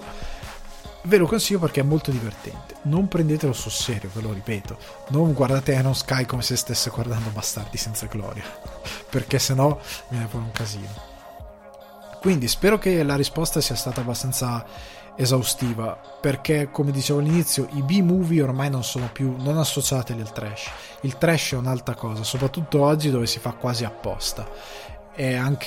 ha anche stancato, tant'è che su internet non si trova quasi più nessuno che tratti davvero trash, perché cioè è finito, un genere che è finito. Con l'Asylum pietra tombale credo sul trash, è diventato ormai, guardate Jersey Shore è trash, non c'è bisogno, ed è veramente svilente per come è trash. Mentre invece i B-movie sono sempre interessanti, perché sono tutte queste produzioni a basso budget con delle idee folli: fare un noir a scuola, fare un Iron Sky o fare un Bronson o a Ghost Story, che nessun produttore probabilmente ci avrebbe messo più di quei soldi che si sono stati messi, però che porta delle idee molto interessanti allo spettatore. Quindi questo è il B-movie. Il trash non lo seguo quasi più perché non mi diverte più, dico la verità, quello che viene fatto adesso. In passato c'è stata tanta bella roba interessante trash, anche in modo inconsapevole. Veniamo al successivo argomento, molto veloce prima di parlare di WandaVision, che è Space Jam 2, perché sono venute fuori queste prime rappresentazioni di Lola Bunny, la gente ha perso la testa perché il personaggio non è più quella Lolita con il culo alto e le gambe lunghe e il seno prosperoso che era nel primo Space Jam. Tanti hanno detto ha perso il suo carattere. Se il carattere di un personaggio è il fatto di essere una Lolita, siamo messi male, bisognerebbe andare un po' oltre quella cosa lì. Il carattere del personaggio non si definisce da questa cosa qui e non si definisce dal suo aspetto. Io spero che invece Lola Bunny venga riscritta, perché la riscrittura dei personaggi è possibile, si fa da tempo immemore. Il fatto che noi da bambini siamo rimasti affezionati a quella cosa lì non ci dà il diritto di dire boicottiamo il film. Space Jam 2 non è per noi, è collateralmente per noi, ma è in teoria per i nostri figli o i nostri nipoti o i ragazzini di adesso. Non è fatto per noi siamo cresciuti. È bello mantenere il proprio lato infantile, come dico sempre, e nutrirlo e continuare a guardare determinate cose perché sono divertenti, perché sono belle, ma sta di fatto che questo film non è a nostro appannaggio. Fatevene una ragione, è collateralmente a nostro appannaggio, ma serve per le nuove generazioni, e le nuove generazioni Cioè, io capisco che siamo legati a quel personaggio lì perché sei bambino, non è che non hai il pensiero furry quando sei bambino, probabilmente sarai quando sei più adolescente, e da grande sta un po' distruggendo il mondo, non per il pensiero furry in sé, ma perché se deve scaturire queste proteste allora smettiamola. Però al di là di quella roba lì, capisco che siamo molto legati al personaggio perché la sua scrittura avviene a 20 anni di distanza, più o meno, quello che è. Capisco che è un tempo breve e non è una cosa continuativa, però i personaggi si riscrivono da sempre, anche i personaggi dei fumetti. Il Peter Parker di Stan Lee non è lo stesso Peter Parker di adesso, sono due personaggi non diametralmente opposti, ma ha subito una riscrittura. Il Batman di Bob Kane degli anni 40 era un sessista violento idiota per molti versi, non era propriamente eroe. Nel corso degli anni, soprattutto arrivando verso i 50 e 60, è stato riscritto, poi è stato riscritto di nuovo negli anni 70 e 80 con l'arrivo di Frank Miller e tanta altra roba, e poi è stato riscritto di nuovo nei 90 e ora è stato riscritto nuovamente da altri autori. Il personaggio mantiene un archetipo di base, però viene riscritto. Lola Bunny, che è un personaggio che, chiariamoci, non è che Lola Bunny ha tutto sto non è un personaggio shakespeariano, ma non è neanche Bruce Wayne, cioè non è un personaggio che ha alla base una tradizione archetipica parecchio complessa. Noi ce l'abbiamo in mente per Space Jam, poi la Warner l'ha usata in altre incarnazioni dei personaggi dei Looney Tunes, ma sta di fatto che anche a livello visivo il fatto che abbia perso il seno prosperoso e le gambe lunghe non distrugge il personaggio, perché ritorniamo ai fumetti, perché ecco un'altra cosa, la rappresentazione dei personaggi, e ci butterò dentro anche i fumetti, soprattutto in mezzi come l'animazione e il fumetto, tralasciando stare il fumetto giapponese che è molto prestampato, cioè nel senso sì, c'è la particolarità di un autore che fa dei disegni molto particolari, che ha un suo stile, però non è la stessa cosa dei personaggi che facciamo noi nell'emisfero occidentale, perché noi siamo molto più particolareggiati, lo stile, cioè non abbiamo queste facce triangolari con gli occhi in un determinato modo, i capelli in un determinato, sono molto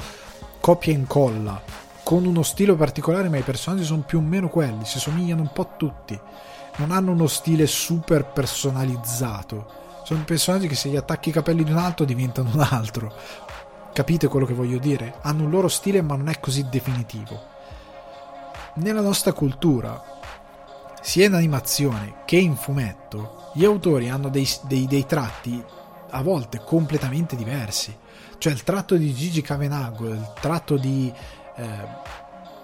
Alex Ross sono completamente opposti, come lo è quello di Jim Lee e quello di John Romita Jr. o John Romita Senior, le ortolani e Zero Calcare, sono cose completamente diverse e gli stessi personaggi assumono dei volti diversi. Il Peter Parker ritornando ai fumetti, dello Spider-Man di Stan Lee e Steve Ditko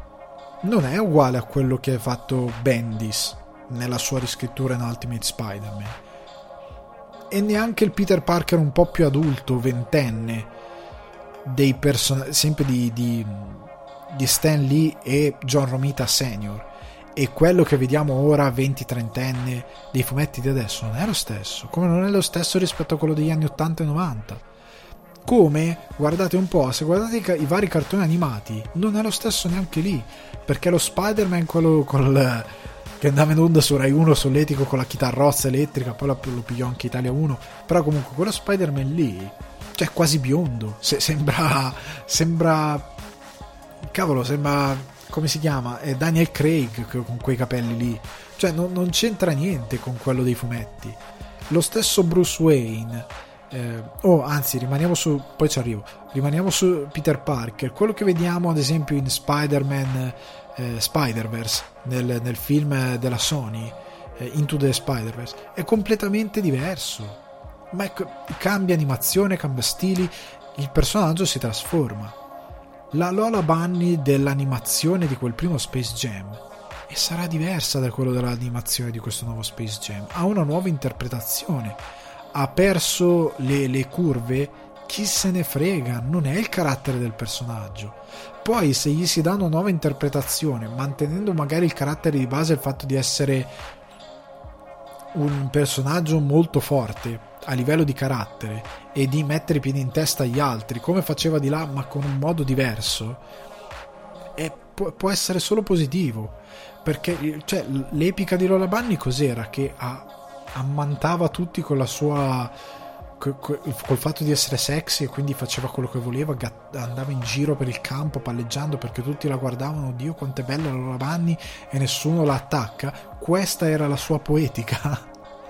e la stiamo perdendo. No cazzo, stiamo perdendo Shakespeare. Raga, io non capisco a volte se effettivamente i ragionamenti, perché vedo questi ragionamenti non fatti dai ragazzini, perché ai ragazzini invece dico ah dai vediamo sta roba, lo vedo fatto dagli adulti e mi preoccupa fortemente che ci mettono in mezzo il discorso politico, ma non è un discorso politico, quel personaggio lì fa schifo, non c'ha niente da dire. Anche se infantile non significa che devi essere pigro e fare una rappresentazione di un personaggio completamente vuota, puoi anche metterci qualcosina. No? È così orribile questa cosa di dare qualcosina a un personaggio? Poi è venuto fuori anche la notizia che probabilmente sarà una sorta di Amazon e sarà collegato all'universo DC, perché sarà tipo, le sue amiche saranno le Amazon di Wonder Woman. Cioè è un personaggio che ha un proprio mito, come se la Bugs Bunny, come se la Daffy Duck. Perché loro devono essere caratterizzati con qualcosa che non sia una roba veramente stupida, una gimmick stupida, e invece la Bunny deve essere la Lolita per forza? Perché? Non si può dare un personaggio che anche una ragazzina semplicemente lo guarda e dice ah guarda la femmina del cartone non sculetta, che ok, è una cosa positiva. Cioè che abbia un carattere vero, che non sia una gimmick visiva. È tutto lì la questione, non sta rovinando il personaggio, perché anche solo iconograficamente, a livello di estetica, come si è detto prima per le interpretazioni tra gli artisti che disegnano un fumetto o che fanno un'animazione per un film, cioè anche lo stesso Batman, ma il Batman di adesso, il Batman già di 10 anni fa, ha già cambiato costume, diverso visivamente. Bruce Wayne ha una faccia diversa secondo chi lo disegna, cioè i tratti generali sono quelli più o meno, un uomo tipo mediterraneo, alto, moro, con gli occhi scuri, la mascella quadrata, ma il personaggio più o meno che è quello, secondo chi lo disegna ha una faccia diversa. La stessa cosa Peter Parker, quello di John Romita Senior e quello che viene disegnato oggi è completamente diverso, non c'entra niente, ma era già cambiato dopo 10 anni. Quindi non capisco perché c'è tutto questo attaccamento a delle robe, sembra che vi hanno portato via la dentiera, cioè non capisco, è una roba che mi manda i pazzi, perché non si è perso niente. Comunque per me è una follia. Andiamo subito avanti tantissimo perché voglio parlare di Tarantino. WandaVision è finito. Cosa ci lascia questa serie? Allora, voglio analizzare WandaVision per quello che è stato, non faccio spoiler, non mi dedico troppo al finale, dico solo che la scelta del villain è stata un po', diciamo, la sbadata, cioè un villain che non sa di niente, perché la prima parte dello show stava costruendo un mistero molto ambizioso, molto interessante, che affondava per la prima volta in una poetica della Marvel un pochettino più complessa della didascalicità che ha solitamente la Marvel, tant'è che tanto pubblico non lo sopportava. Questa cosa è una cosa interessante di questo WandaVision,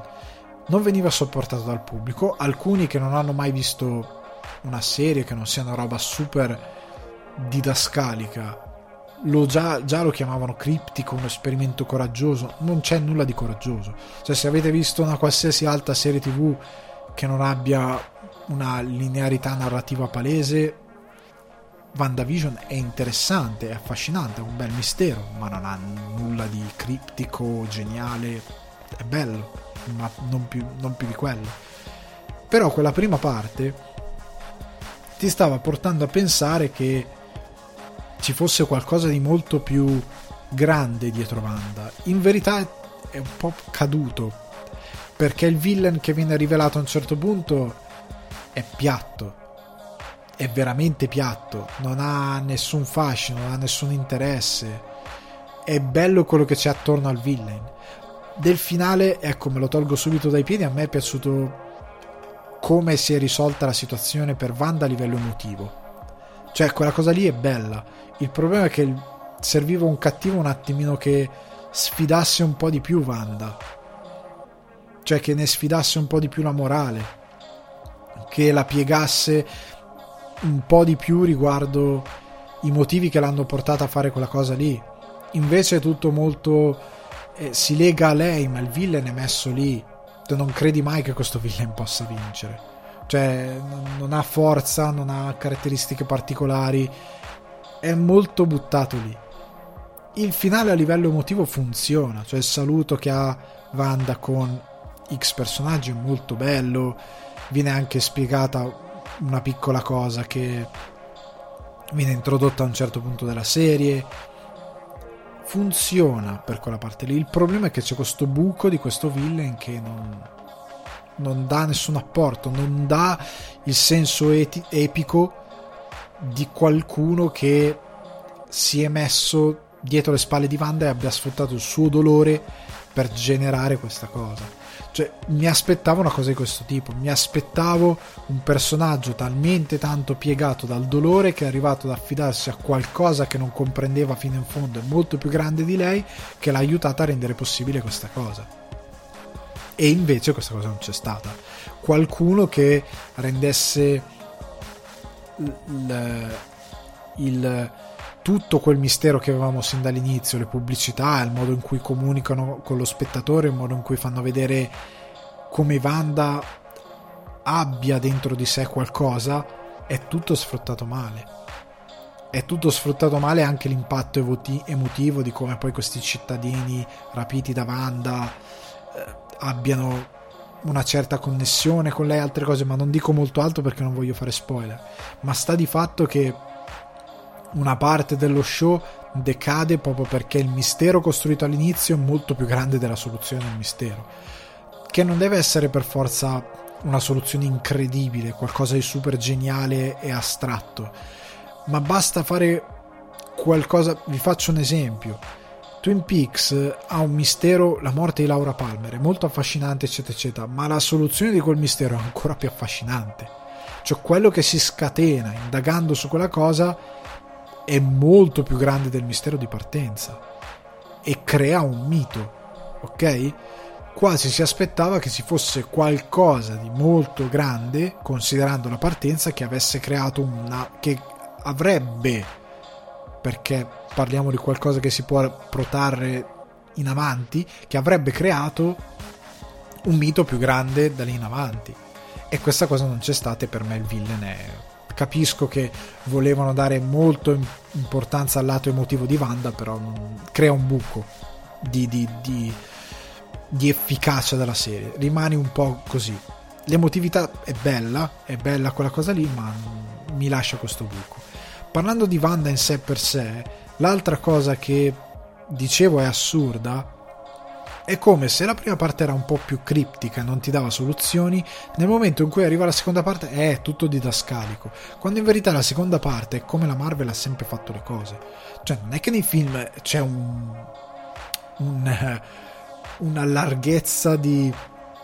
intenti narrativi particolarmente complessi, è tutto su questo livello, non stiamo andando oltre il livello di quello che fa la Marvel al cinema, oltre al fatto che c'è un disguido giudicando WandaVision. Ne parlerò in modo più esaustivo su cinefax.it, però il disguido che si crea con WandaVision è quello che molti non hanno ancora capito, che questa non è una serie TV convenzionale, è una serie TV della Marvel. La Marvel ha introdotto X argomenti che non risolve perché non li vuole risolvere in WandaVision. WandaVision funziona esattamente come nei fumetti, tu ti stai leggendo gli Avengers, contestualmente ti stai leggendo Spider-Man oppure ti stai leggendo i Fantastici 4. A un certo punto negli Avengers arriva Spider-Man con un costume nuovo, tu dici perché sta cosa? e perché ti devi leggere Spider-Man? Oppure negli Avengers succedono determinati eventi e nella serie regolare Spider-Man ha un costume nuovo e tu dici, ma da dove è spuntata questa cosa? E quando iniziano i fumetti hai sempre il riquadro che ti dice, attenzione, ci stiamo riferendo agli eventi di Avengers numero parapà, perché la poetica dei fumetti funziona così. E Kevin Feige, quando ha avviato il suo progetto Marvel, ha voluto portare quell'epica, quel tipo di narrazione condivisa tra più elementi di un unico universo al cinema, e ora la sta espandendo alla televisione. WandaVision è un one shot, una serie che ha un inizio e una fine, che serve per, uno, dare una nuova dimensione a un personaggio che non ne aveva nessuno. Cioè WandaVision, a parte di essere innamorata di Visione e a parte di servire a quello che è servita in Infinity War e Endgame,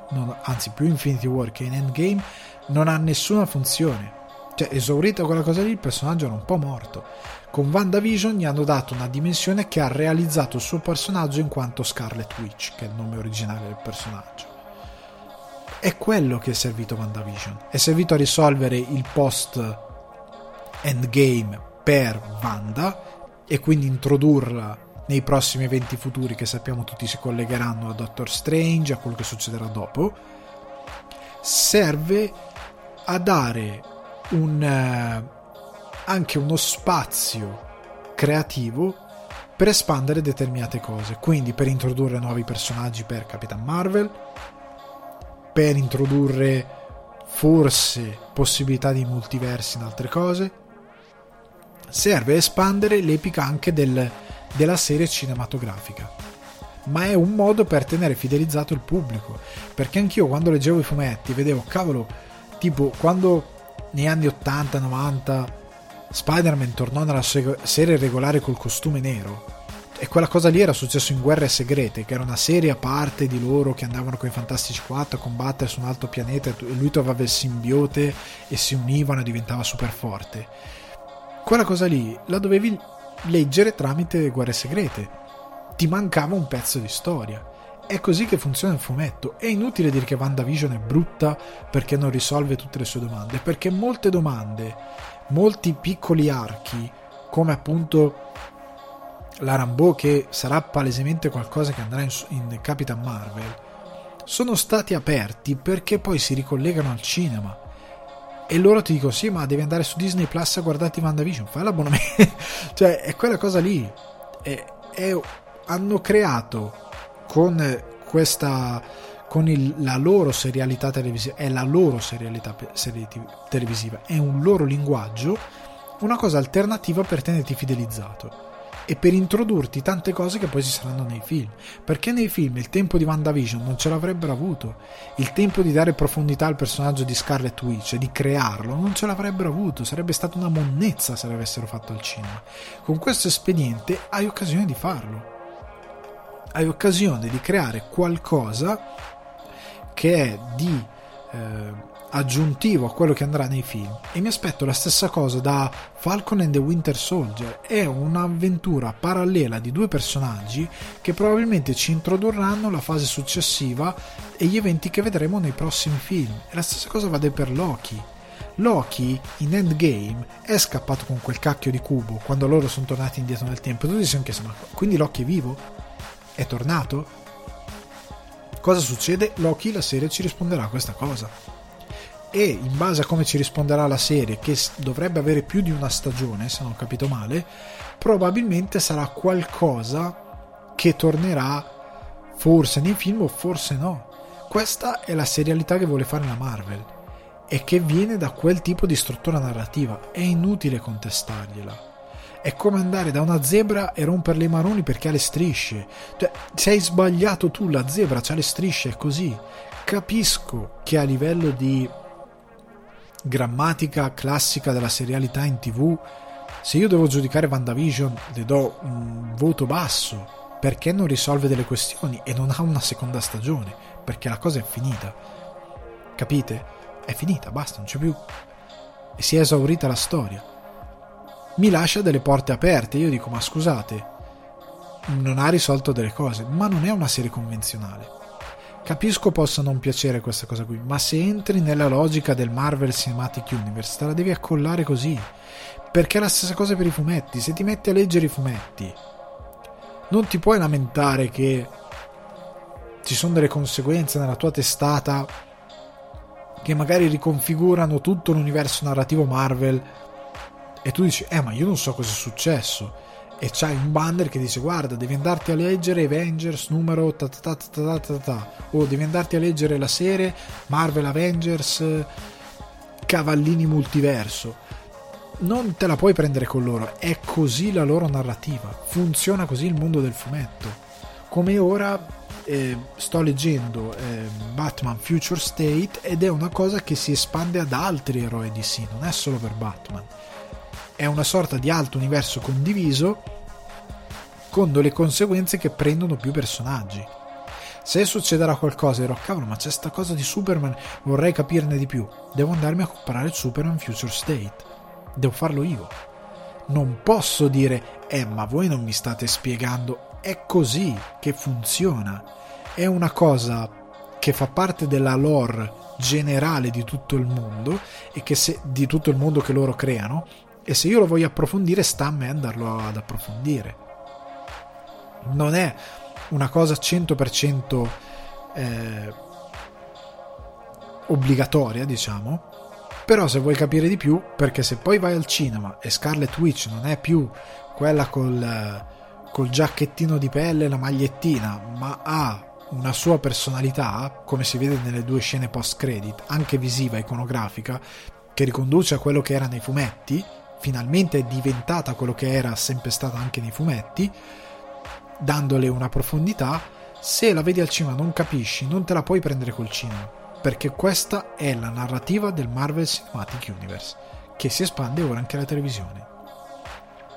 Non ti piace? Lo capisco, perché a livello di grammatica, per come si intende cinema e televisione, che sono due ambiti separati, capisco, ma stai entrando in una narrazione dove ci sono delle regole precise alla porta. Stai entrando in un club che è il club Marvel Cinematic Universe, che alla porta c'è scritto regola numero 1, questo è un mondo condiviso. Ergo, se vuoi approfondire e capire tutte le storie, devi seguire tutte le storie legate a tutti i personaggi, comprese le serie televisive. Non va bene? Non entrarci nel club, non te lo guardare. Devi avere la voglia di accollarti questa cosa, come per i fumetti. Se io non ho voglia di sapere cosa fa Lanterna Verde, perché magari, che è difficile, perché è un personaggio che non ha mai questi grossi impatti, che però in un arco narrativo va ad impattare determinate cose, devo andarmi a vedere o a leggere un particolare arco narrativo, poi lo posso anche mollare quell'arco narrativo, o devo andarmi a leggere una serie, appunto un arco narrativo one shot, cioè che ha un inizio e una fine e poi le conseguenze si dipanano nell'universo DC, devo andarmi a leggere una determinata cosa se voglio capire, altrimenti niente, ok? Quindi per me queste critiche sono abbastanza fine a se stesse, perché sei tu che non capisci il materiale di partenza, cioè sei tu che non stai entrando nella logica di quella cosa lì. Poi, ripeto, WandaVision ha dei problemi, nel senso che il cattivo è buttato lì, il finale è in parte infettato dal fatto che il cattivo non ha un vero ruolo, è un po' posato lì, non dice niente, non sa di niente, è completamente sciapo come cattivo. Questo è assolutamente vero e contestabile. La serie ha due passi e sono per me condizionate appunto da questa scelta. Un primo passo molto interessante, criptico, molto più che sembra preannunciare qualcosa di più grande, è un secondo momento in cui sei un po' deluso perché qualcosa di più grande non c'è e quindi va un po' a infettare l'overall. Per me questo qui è un difetto a livello di evento, di serie televisiva. Mi aspettavo qualcosa di più, di molto più affascinante per Wanda, ok? Però per quanto riguarda la struttura in sé per sé della serie televisiva, se la criticate non avete capito cosa state guardando, è questo il problema, non avete capito la grammatica di quello che state guardando. Se non vi va di seguire tutto, non seguite tutto, non è obbligatorio, non è raccomandato dal medico guardare per forza anche quella cosa qui, se non vi va, se non vi va di stare a determinate regole. Passiamo però a Quentin Tarantino, va là, che abbiamo parlato fin troppo di WandaVision. Allora, per l'ultima parte del podcast abbiamo appunto una bella discussione su Quentin Tarantino, che mi è venuto in mente di farla perché qualche settimana fa sono stato ospite di Mio Cinema insieme a Teo Yusufian, dove abbiamo parlato di QT8, il documentario che è stato fatto per i primi 8 film di Quentin Tarantino, tant'è che non si parla di C'era una volta a Hollywood. Perché voglio parlare di Tarantino? Perché Tarantino è uno di quei fenomeni del cinema contemporaneo che è un'anomalia assoluta e che ha creato i mostri, e poi ci arriverò a dire perché ha creato i mostri, perché questo personaggio era un tipo che lavorava in una videoteca, che macinava un sacco di film, che mangiava un sacco di film, che è proprio un appassionato di cinema, che viveva nei drive-in, che viveva nei cinema perché lo amava con tutto se stesso, che negli anni 90 ha iniziato già a scrivere qualche sceneggiatura, Una vita al massimo di Tony Scott, Assassini nati, Natural Born Killers di Oliver Stone, ma che nonostante una scrittura brillante, le sue sceneggiature, per quanto affascinanti, non venivano sempre tradotte bene dai registi che le prendevano in mano, non erano sempre trasposte con probabilmente quello che chi scriveva le sceneggiature voleva venisse portato al cinema. E allora questo folle personaggio del quale tutti leggevano le sceneggiature e dicevano: perché questo fenomeno non ha più film, e non ha soprattutto un film diretto da lui? A un certo punto nel 92, quindi all'inizio della sua carriera anche a livello di scrittura, decide di mettere in produzione e di dirigere Le Iene. Ok, allora cosa contraddistingue l'esordio di Tarantino? Allora, prima di tutto, anche qui, parlando di B-movie, questo è un B-movie perché è prodotto veramente con pochissimi soldi, perché Tarantino non era nessuno, nonostante le sceneggiature che aveva scritto, nessuno credeva in lui veramente, se non quei pochi pazzi che lo hanno aiutato, e era un esordiente che non aveva studiato a scuole di cinema, ma che, come dice lui stesso, il cinema è stata la sua scuola, e nessuno gli avrebbe dato budget, e quindi lui, da sceneggiatore geniale che è, e cosa furba che farebbe qualsiasi sceneggiatore, ha scritto una storia che potesse essere realizzata con un budget basso e senza andare in... È ovvio che se la tua prima sceneggiatura tu non sei nessuno, scrivi Star Trek, per farvi un esempio, una cosa che richiede molto, nessuno te la produrrà mai, non verrà mai prodotta quella cosa lì, e non te la faranno mai girare a te, anche se qualcuno la compra, perché quella roba lì non costa troppo. Stai scrivendo una sceneggiatura di un film che ti costa $200 milioni, ne devi scrivere una che ti costa $1 milione massimo, per dire,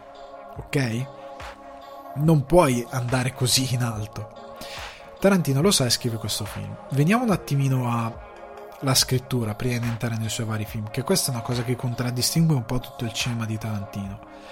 e veniamo al disguido che lui crea, perché come ho detto prima, lui ha sempre detto questa cosa: io non ho fatto scuole di cinema, ma il cinema è stata la mia scuola, che è una cosa che ha creato i mostri, perché qualsiasi, soprattutto ora con YouTube e quant'altro, qualsiasi personaggio che ha in mano una videocamera o una telecamera, una fotocamera DSLR, quello che volete, è convinto di saper fare regia, di saper girare, di saper mettere in scena qualcosa, che non è vero, anche perché Tarantino, sì, la sua scuola è stato il cinema, ma ha visto una quantità di film assurda, e soprattutto è uno di quelli, appunto, come dicevo altre volte, che non fa le liste della spesa, cioè lui i film se li guarda ossessivamente 2, 3, 4, 5, 6 volte, studia tutte le intuizioni di regia, si studia le soluzioni di sceneggiatura. Lui è uno di quelli che, mi pare ha detto in passato, che si è guardato Newsroom una quantità enorme di volte perché è in fissa con i dialoghi di Aaron Sorkin, e ci credo,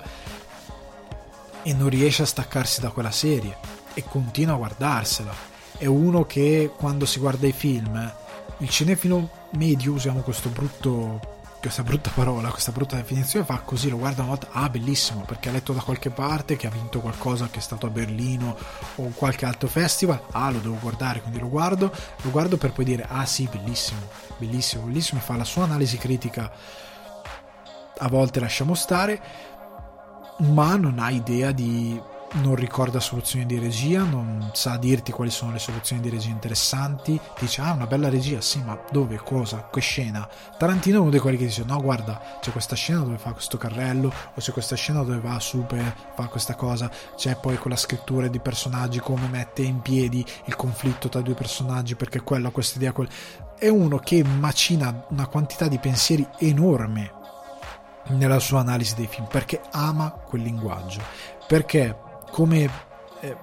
per me deve essere un autore cinematografico, Tarantino è uno che non ha altri modi di espressione. Cioè, se a Tarantino togli il cinema, come molti altri registi e autori, diventa analfabeta. Lui non sa come esprimersi altrimenti. Se tu gli togli il cinema, tu gli togli regia, montaggio, musiche, sceneggiatura, gli togli questi elementi, lui è un analfabeta, non sa come esprimersi, non sa come comunicare, diventa un uomo che non ha una lingua madre,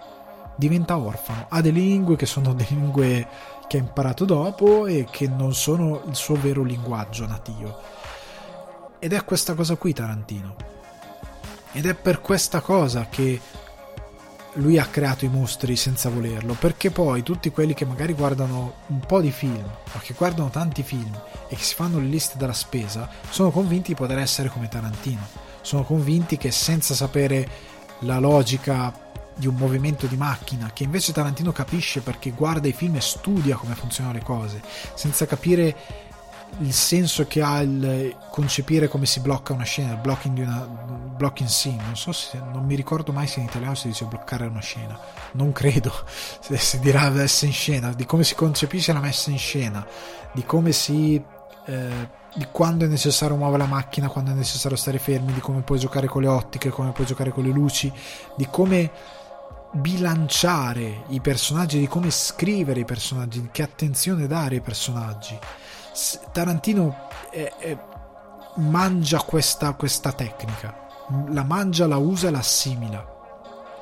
Devi sapere queste cose qui. Se fai le cose semplicemente perché hai guardato tanti film e ti piacciono tanto, il risultato finale si vedrà che sarà mediocre, brutto, stupido, derivativo da qualcos'altro, perché c'è anche l'idea di Tarantino è uno che copia. Tarantino non copia, cioè si copia, ruba dai migliori, ma tutto quello che assimila Tarantino viene poi reinventato in qualcosa di diverso. Se Kill Bill sia volume 1 che volume 2, Jackie Brown, Grindhouse, Bastardi senza gloria, Django, che è un enorme omaggio a tutto il cinema western, da un pugno di dollari a quello di Peckinpah, a quello di italiano, di appunto del Django, chi era? Corbucci? Oddio, no, non è vero, ho detto una vaccata enorme, non mi ricordo chi era il Django. Ah, Margherita, no, non mi ricordo. Ignorate quello che ho detto perché non mi sto ricordando chi era il Django originale. Django, lo chiamavano Trinità. Tutta questa fusione di western per creare una cosa completamente sua. Dopo ci arriviamo. Però Tarantino è uno che reinventa. E Tarantino ha creato anche dei mostri perché tanti hanno copiato Tarantino. Ed è una grammatica che non puoi copiare quella di Tarantino, perché è la sua lingua ed è sua soltanto, e se la copi sei uno che copia Tarantino, come Lynch ha una sua grammatica che è sua soltanto, e se la copi sei uno, ah questo sta copiando Lynch, cioè diventa proprio palese quando lo fai, e spesso diventa palese perché è fatto male, ed è fatto male perché non viene capito che ad esempio lui non fa dire le parolacce ai gangster perché è figo, ha tutta una motivazione, perché lui si scrive le backstories dei personaggi, sa chi sono, da dove vengono, cosa fanno, e questo lavoro di scrittura che c'è alle spalle e che per noi è invisibile si riflette in ogni singolo momento di sceneggiatura, e non è come credono molti emuli, perché tanti dicono, mettono un sacco di dialoghi nelle sceneggiature, quando uno glielo contesta dicono ma Tarantino fa pure così, fermati. Però la scrittura dei dialoghi di Tarantino è sempre supportata da una regia e da una messa in scena da una costruzione di come si arriva a questi dialoghi a livello narrativo che supporta la verbosità e la velocità di questi dialoghi assurdi. Cioè Tarantino ha rubato la sua idea di mettere elementi del nostro mondo reale, quindi elementi di cultura pop, come parlare di Top Gun e fare un'analisi su quando fa io ti vengo dietro, tutte quelle robe lì, di mettere nella bocca dei suoi personaggi cose reali. Le ha prese da uno come Hermur Leonard, che faceva quella cosa, quel tipo di poetica nei suoi libri, ma sta di fatto che Tarantino la fa sempre in funzione di una sua realtà, e questa è un'altra cosa molto importante, perché lui ti inganna in questo modo. Lui scrive dei film che sono in parte anche collegati tra loro, i personaggi, sono piccole cose collegate, che sono contraddistinti non dalla realtà delle cose. Lui racconta la sua realtà, il suo modo di vedere i gangster, il suo modo di vedere criminali, il suo modo di vedere gli assassini, il suo modo di vedere il western, il suo modo di vedere Hollywood. Ti racconta la sua visione del mondo, inserendo sigarette Red Apple, marca inventata da lui, il fast food Big Kahuna, inventandosi cose sue anche per evitare sponsor e altre cose, inventandosi una sua realtà, ma dicendoti guarda, loro stanno parlando di Like a Virgin e Madonna al tavolino prima di andare a fare la rapina in Le Iene, stanno parlando di quella cosa lì che appartiene al tuo mondo, al tuo che sei spettatore, ma non è la tua realtà quella che c'è nel film, è una cosa alternativa, e il che rende possibile l'esplosione di violenza assurda, il fatto che le Iene hanno litri di sangue addosso a un certo punto, che l'essere umano se perde tutto quel sangue è morto, cioè è cadavere, non può sopravvivere, loro hanno una quantità di sangue addosso senza senso. Però Tarantino ti dice, ti fa credere che quella cosa sia possibile, perché indirettamente, anche se tu non ci arrivi consciamente, quello che tu stai assimilando non è la verità, non è la realtà delle cose, ed è anche il motivo per il quale quando arriva a Bastardi senza gloria e anche a C'era una volta Hollywood, lui può riscrivere la storia. Lì chi ha detto che Bastardi senza gloria è brutto perché lui ha fatto uccidere Hitler nel cinema, quella è la sua visione di come sarebbero dovute andare le cose, è la sua realtà, prende la storia con la S maiuscola, i nazisti, la Francia invasa dai nazisti e determinate altre cose, e le inserisce in un contesto, cioè le usa per creare un contesto a una storia di fantasia. È chiaro che ai tempi della seconda guerra mondiale non esistevano i bastardi, col generale Aldo Ren che gli chiedeva 100 scalpi, che però mentre fa il suo discorso dice non mi sono lanciato sulle montagne della Sicilia a prendere calci per il culo ai nazisti, che quella cosa è una cosa vera a livello storico, però è inserita in un discorso folle. Capite quello che sto cercando di dire? Mentre il mio cellulare fa cose assurde, è inserita in un contesto, scusate, è inserita in un contesto che non ha completamente senso. Questa roba qui rende in particolare la scrittura di Tarantino, come C'era una volta a Hollywood, dove lui crea due personaggi completamente estranei alla realtà di quella Hollywood, perché il protagonista di DiCaprio e lo stuntman di Brad Pitt, che sono un omaggio a uno la figura dello stuntman, che qua è un mito perché ha quella sua backstory di lui che pare che abbia ucciso la moglie, nessuno lo vuole far lavorare, che in verità è un tipo tosto, e il personaggio di Caprio, questo eroe decaduto, questo attore decaduto della televisione, eccetera eccetera, che non riesce a trovare uno sbocco, a ritornare nel cinema, che poi finisce in Italia come succedeva all'epoca, a fare determinati film, e viene messo in film italiani esistenti che Tarantino ama. Tutta questa cosa qui è una contaminazione di Tarantino della realtà, perché Di Caprio viene messo in film che lui ama, Tarantino ama, sostituendo i veri protagonisti,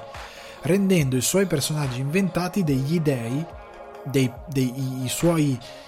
idoli all'interno di questa sua visione che ha di Hollywood. Non è la realtà, la realtà è il contesto, lo sfondo di quello che lui vuole raccontare, ma non è un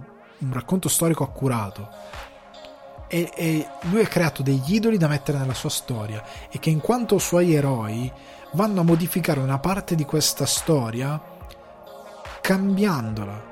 e trasformando il mondo in modo molto dolce di quello che lui avrebbe voluto sarebbe successo. C'era una volta Hollywood, quel finale è quello che Tarantino in cuor suo, secondo me, ha pure pianto mentre ha scritto quella cosa lì, perché è come lui avrebbe voluto vedere andare la cosa. Perché quando lui scrive il personaggio di Sharon Tate, molti hanno detto sembra una svampita. Non è una svampita, lei è come Tarantino concepisce, secondo lui, l'idea di un attore, come dovrebbe essere un attore, che non deve essere un egocentrico spocchioso che tutto lui, deve essere questa cosa pura, questo personaggio. Per lui la Tate è questo personaggio puro che ama talmente tanto l'idea di fare parte del cinema che va al cinema e si guarda non perché guarda, mi sto guardando al cinema, è più un no, cavolo, sono al cioè sono su uno schermo, sono su un film, cioè sono dentro quella storia incredibile. È quella è la sorpresa nello scoprirsi dentro un mondo di fantasia che lei ama tantissimo e che per lei è incredibile farne parte. È quella cosa lì, non è come noi abbiamo le starlette della televisione degli anni 90 che hanno fatto della robaccia inutile, che si credono delle star per anni. Ho sentito parlare, ma io sono un artista. In Italia abbiamo questi personaggi ridicoli che hanno fatto della roba che non ricorda nessuno e non ricorderà nessuno e cadrà nel nulla, che non ha nessun valore artistico, che si convincono di essere dei personaggi incredibili, elevati. Tarantino invece, come io sono d'accordo, ama questi personaggi che sono dei puri, tra virgolette, nel bene e nel male, e che la Tate è appunto questa attrice che ama l'idea di fare quella cosa lì, ed è la sua idea, la sua rappresentazione, non è la sua realtà, non è la nostra, che è contaminata con la nostra per darti un appiglio in più, per catturarti, per darti l'illusione, ma non lo è. E questa cosa rende la scrittura di Tarantino meravigliosa, geniale, è inimitabile, perché lui ha degli elementi che sono suoi, e l'unico modo per fare il cinema di Tarantino è essere Tarantino, non lo puoi copiare, perché a supporto di quella scrittura c'è, come dicevo prima, una regia che, prendendo sempre in base a quel cinema che lui sta facendo da altri autori, rubando, lui mastica, riconfigura per quella sceneggiatura che ha scritto. Questo lo fa in Jackie Brown, lo fa in Kill Bill citando Lady Snowblood, tanti altri film di arti marziali, l'omaggio palese a Bruce Lee, l'omaggio a Fulci con la ragazzina che piange sangue, una cosa orrorifica messa in un contesto di arti marziali, molti movimenti di macchina che la cosa che mi fa strano è che quando a me è capitato di essere al cinema a vedere film di Tarantino recenti, credo anche C'era una volta Hollywood, e vedere uno di quegli zoom improvvisi che fa lui, che si usavano negli anni 70, che non si usano più, e qualcuno ridere perché gli sembrava una cosa ridicola. Tarantino prende questi espedienti che per il pubblico possono essere nuovi, che in verità non lo sono, e li utilizza a secondo di come funzionano in modo intelligente nella grammatica di quello che lui ha scritto. Non è mai a caso. Tarantino non usa un'estetica per puro estetismo, cioè, nel senso, molte volte noi in televisione lo odiamo, che bella fotografia, che bella messa in scena, che bello, come tutto fatto bene, sì, ma è pura estetica. Tarantino è uno di quelli che usa il linguaggio del cinema e l'estetica del cinema per crearti qualcosa, per dare, come dovrebbe fare il cinema, senso alla storia che ha scritto. È al servizio della storia, perché è un linguaggio, non è un vezzo artistico. Poi lui lo fa anche perché si diverte, che questa è la cosa bella di Tarantino, che lui si diverte genuinamente a fare quello che fa, però è tutto al servizio della storia, è la sua creatura, lui la ama, gli vuole bene i personaggi. Viene raccontato anche in QT8, il documentario che trovate sul mio cinema, come lui, quando c'è il tavolo per leggere le sceneggiature, prima di leggere dice: tu che hai studiato la parte, chi è il tuo personaggio, da dove viene, perché lui scrive tutte queste backstories e se non le sai lui si incazza come una iena, perché devi conoscere il tuo personaggio. perché altrimenti non lo potrei recitare. E lui scrive tutto dei suoi personaggi. È un esercizio che consiglio di fare quando si scrive sceneggiatura: scrivete poi questi personaggi, che non è una vaccata, è una cosa, perché se tu scrivi il tuo personaggio, chi è, da dove viene, anche robe assurde, scrivere. A me è capitato di scrivere dov'è cresciuto un personaggio, chi sono i suoi genitori, che cosa gli hanno fatto di male i suoi genitori. Scrivendo queste cose dai dimensione a quel personaggio, perché inizi a dargli delle azioni, il sistema di azione e reazione inizia a funzionare, perché il personaggio inizia a fare delle azioni che sono coerenti con quello che lui sono. Nessuno ti verrà mai a dire questo personaggio non farebbe mai questa cosa, perché è a prova di proiettile quell'azione, perché tu lo conosci quel carattere. Magari l'attore che lo interpreta approfondisce di più ed entra di più nel personaggio perché lo conosce, sa chi è, dove sta andando, che cosa fa, cosa lo spinge, cosa lo motiva, che cosa prova quando succede una determinata azione, senza leggere magari la scena, solo la scena, ma anche il ruolo di quel personaggio dentro la scena in base a quello che è. Tarantino è tutto questo, ed è una roba impagabile. Lui ama tutta questa cosa qui, è il suo cinema. Ripeto, è orfano di una lingua, se gli si toglie il cinema. Tarantino ha bisogno di espressione tramite le storie, e quindi Tarantino in tutto questo, quando è arrivato nel cinema tramite questo linguaggio, questa sua scrittura incredibile, ed arriva con Le Iene nel 92, crea quello che nel cinema succede molto raramente, come nelle molto intrattenimento. Cioè, nel senso che il cinema vive di autori. Gli autori, come ho già detto altra volta, non sono solamente chi fa cinema impegnato. Gli autori sono personaggi che hanno una loro grammatica, un loro pensiero, e sono riconoscibili in quello che fanno. E il loro ruolo, ecco, il loro ruolo è anche quello di definire il tempo. Nel senso che Tarantino, nel momento in cui arriva nel cinema, crea un'anomalia, perché il cinema di Tarantino è talmente, perché lui è un autore ed è talmente suo,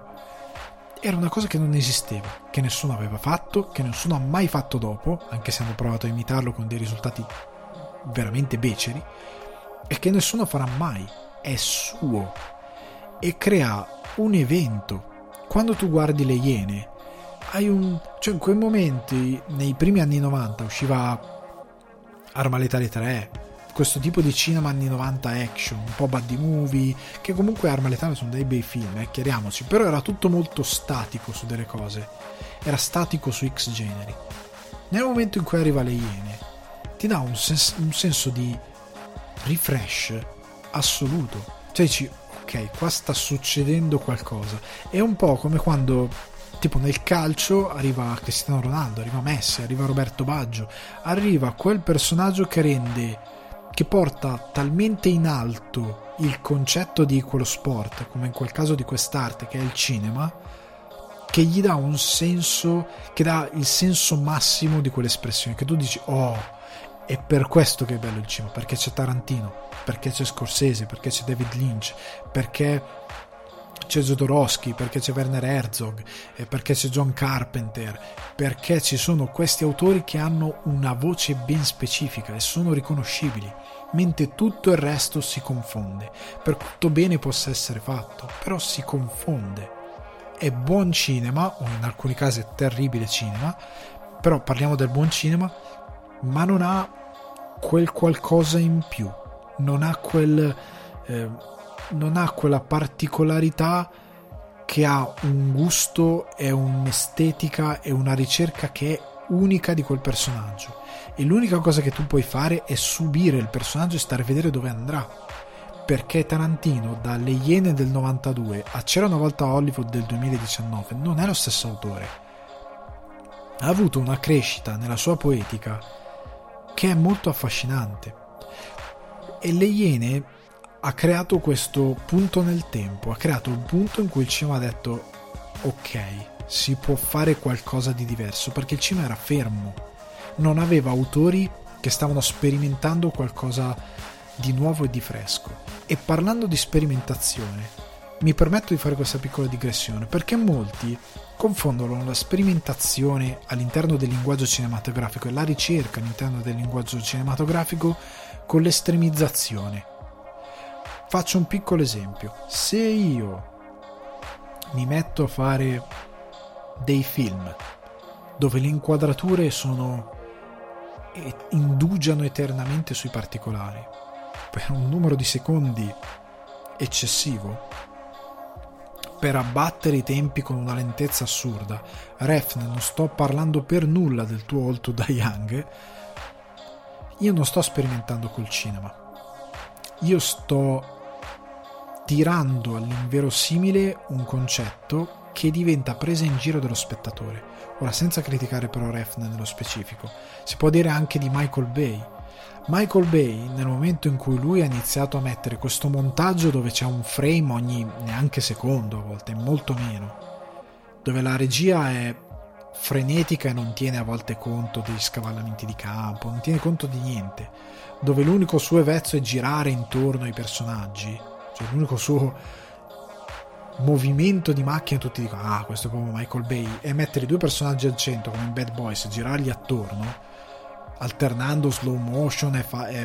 fast forward, velocizzazioni, ecco, non fast forward, slow motion e velocizzazioni continuamente in questo tondone, questa è la sua particolarità di regia, non è un'esperimentazione del linguaggio, perché applicare il montaggio che applica Michael Bay non fa capire l'azione, rende un'azione talmente cinetica da diventare noiosa. Cioè velocizzare è la stessa cosa, l'opposto assoluto di Refn. Refn rende il suo racconto talmente statico da mettere uno come, non è Alec Baldwin, è l'altro fratello Baldwin, in una stanza che parla con la figlia, con inquadratura fissa di lui che tira su col naso per 20 minuti per fare un dialogo che dovrebbe durare 5 minuti, anche facendolo lento, e ne dura 97, è una presa in giro dello spettatore. Non stai portando un nuovo senso al linguaggio, stai mozzando le gambe alla tua storia, allungandola per un tuo vezzo autoriale che non ha nulla a che vedere col linguaggio e con la fruizione di quella storia, per darti un tono a livello autoriale e provare a creare qualcosa di nuovo, ma non funziona. La stessa cosa Michael Bay, il fatto di avere tutti quei tagli velocissimi, di avere quell'inseguimento dentro Firenze, è eterno, è talmente cinetico che è eterno, si allunga di più e non è così spettacolare, non è così simpatico, non è così ben girato. È un'estremizzazione del linguaggio che annienta il linguaggio stesso. Tarantino invece, nel momento in cui, come ho detto prima, va a sperimentare col suo modo di fare cinema, lui prende il cinema classico, il cinema moderno, l'art house, fa un miscuglio. Lui prende il balletto di 8,5 di Fellini, lo mette in Pulp Fiction con dei gangster in un posto dove si mangia burger dentro le Cadillac, dove c'è un dance contest e lui è un sicario che deve fare da badante a questa tipa, cioè prende qualcosa di classico e lo mette in un contesto completamente alieno e lo fa funzionare. E la sua regia, nel momento, come dicevo prima, a un certo punto ti butta lo zoom stile anni 70, di quel tipo di cinema anni 70, quell'utilizzo lì che magari parti da un campo lungo e vai a zoomare improvvisamente sul dettaglio degli occhi di un personaggio, ok? Fai quella cosa lì, con magari l'effetto sonoro, quella cosa che si usava sia nel cinema anni 70 italiano, sia nel cinema di Kung Fu, di arti marziali, quella roba lì. Fai questa cosa qui, lo mischi in un contesto completamente diverso, crei qualcosa di interessante. Stai utilizzando diverse grammatiche del cinema, mescolandole, creando una narrazione ibrida, però all'interno di un contesto anche narrativo che dà senso a quella cosa. Anche la stessa cosa di aver preso la scrittura di Elmore Leonard, di aver mischiato finzione con realtà, riferimenti pop con la realtà, fatta saggiamente, non in modo stupido come fanno molti altri. Cioè le citazioni dei film ora si fanno, cioè non come Tarantino che inserisce organicamente una discussione su Top Gun, cioè vengono fatte con uno che dice ah, questa cosa è come in quel film di Tarantino, cioè così, cioè col personaggio che lo dice, e fanno schifo. Non c'è un'organicità, è una cosa che a un certo punto viene buttata nella sceneggiatura e fa schifo, ed è il motivo per cui sperimentare col linguaggio non è da tutti. Tarantino lo fa bene, come l'ha fatto bene Lynch, come l'ha fatto bene Jodorowsky, come l'hanno fatto tanti registi, ma perché hanno un'idea autoriale ben precisa, hanno una loro poetica che si riflette dalla sceneggiatura alla regia e poi va nel montaggio. Cioè lui alla sua montatrice aveva, poverina, è venuta a mancare qualche anno fa, la sua montatrice di fiducia, perché lei lui si fidava solo di lei, era l'unica che nella sua ricerca a un certo punto sapeva vedere Quentin, che erano amici, va che sta cosa stai pisciando un attimo fuori dal vaso, falla un po' così, perché secondo me funziona meglio, perché ci manca un linguaggio collaborativo, di confronto. E Tarantino è meraviglioso in questa cosa, cioè ha il suo team, ha le sue persone, ha la sua poetica molto forte e funziona in quello che vuole fare, tant'è che in Le Iene, dopo che introduce questa serie di flashback, flash forward, questa narrazione temporale spezzettata con questi personaggi che sono assurdi e incredibilmente umanizzati nel loro essere dei gangster, è meraviglioso perché lui non si prende sul serio. E anche questa è la cosa, perché fino a quel momento un gangster era tipo Leon, cioè era cattivo, serio, c'era sempre la cosa anche bella di Tarantino è che lui riesce a comunicare col pubblico, perché lui è uno che si diverte, prende serie le cose che deve prendere sul serio, con lo schiavismo in Django, poi ci si arriva il nazismo in Bastardi senza gloria o altre cose, o in Jackie Brown, dove è l'unico film che è un adattamento dall'opera di qualcun altro, appunto Drunk Punch Love, se non mi ricordo male, di Edmund Leonard, e lo adatta bene, e lo adatta molto bene, ma sta di fatto che lui, quando fa le sue opere originali, quando mette del suo, quando mette qualcosa di emotivo, ha una sua idea molto molto molto quadrata e precisa, che appartiene, lo ripeto, che appartiene solo lui, perché quei personaggi di Le Iene possono esistere unicamente in quel contesto e sono umani e meravigliosi proprio perché Tarantino gli ha dato un contesto che fosse per loro e che non li facesse prendere troppo sul serio, perché in altri film, ad esempio, per farvi capire più o meno, prima ho detto Leon, però ci sono molti film dove abbiamo dei sicari, The Jackal, lo sciacallo, che si prendono molto sul serio, dove è tutto molto serioso, molto cupo, molto dove si vuole sempre cercare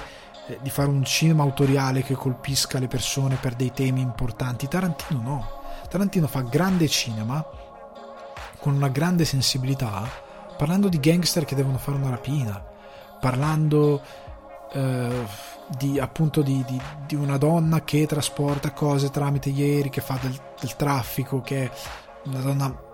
una situazione molto dolente perché lei è costretta a fare queste cose per garantirsi una sorta di futuro che il suo lavoro non gli dà, fa un film di vendetta in 2 parti come Kill Bill,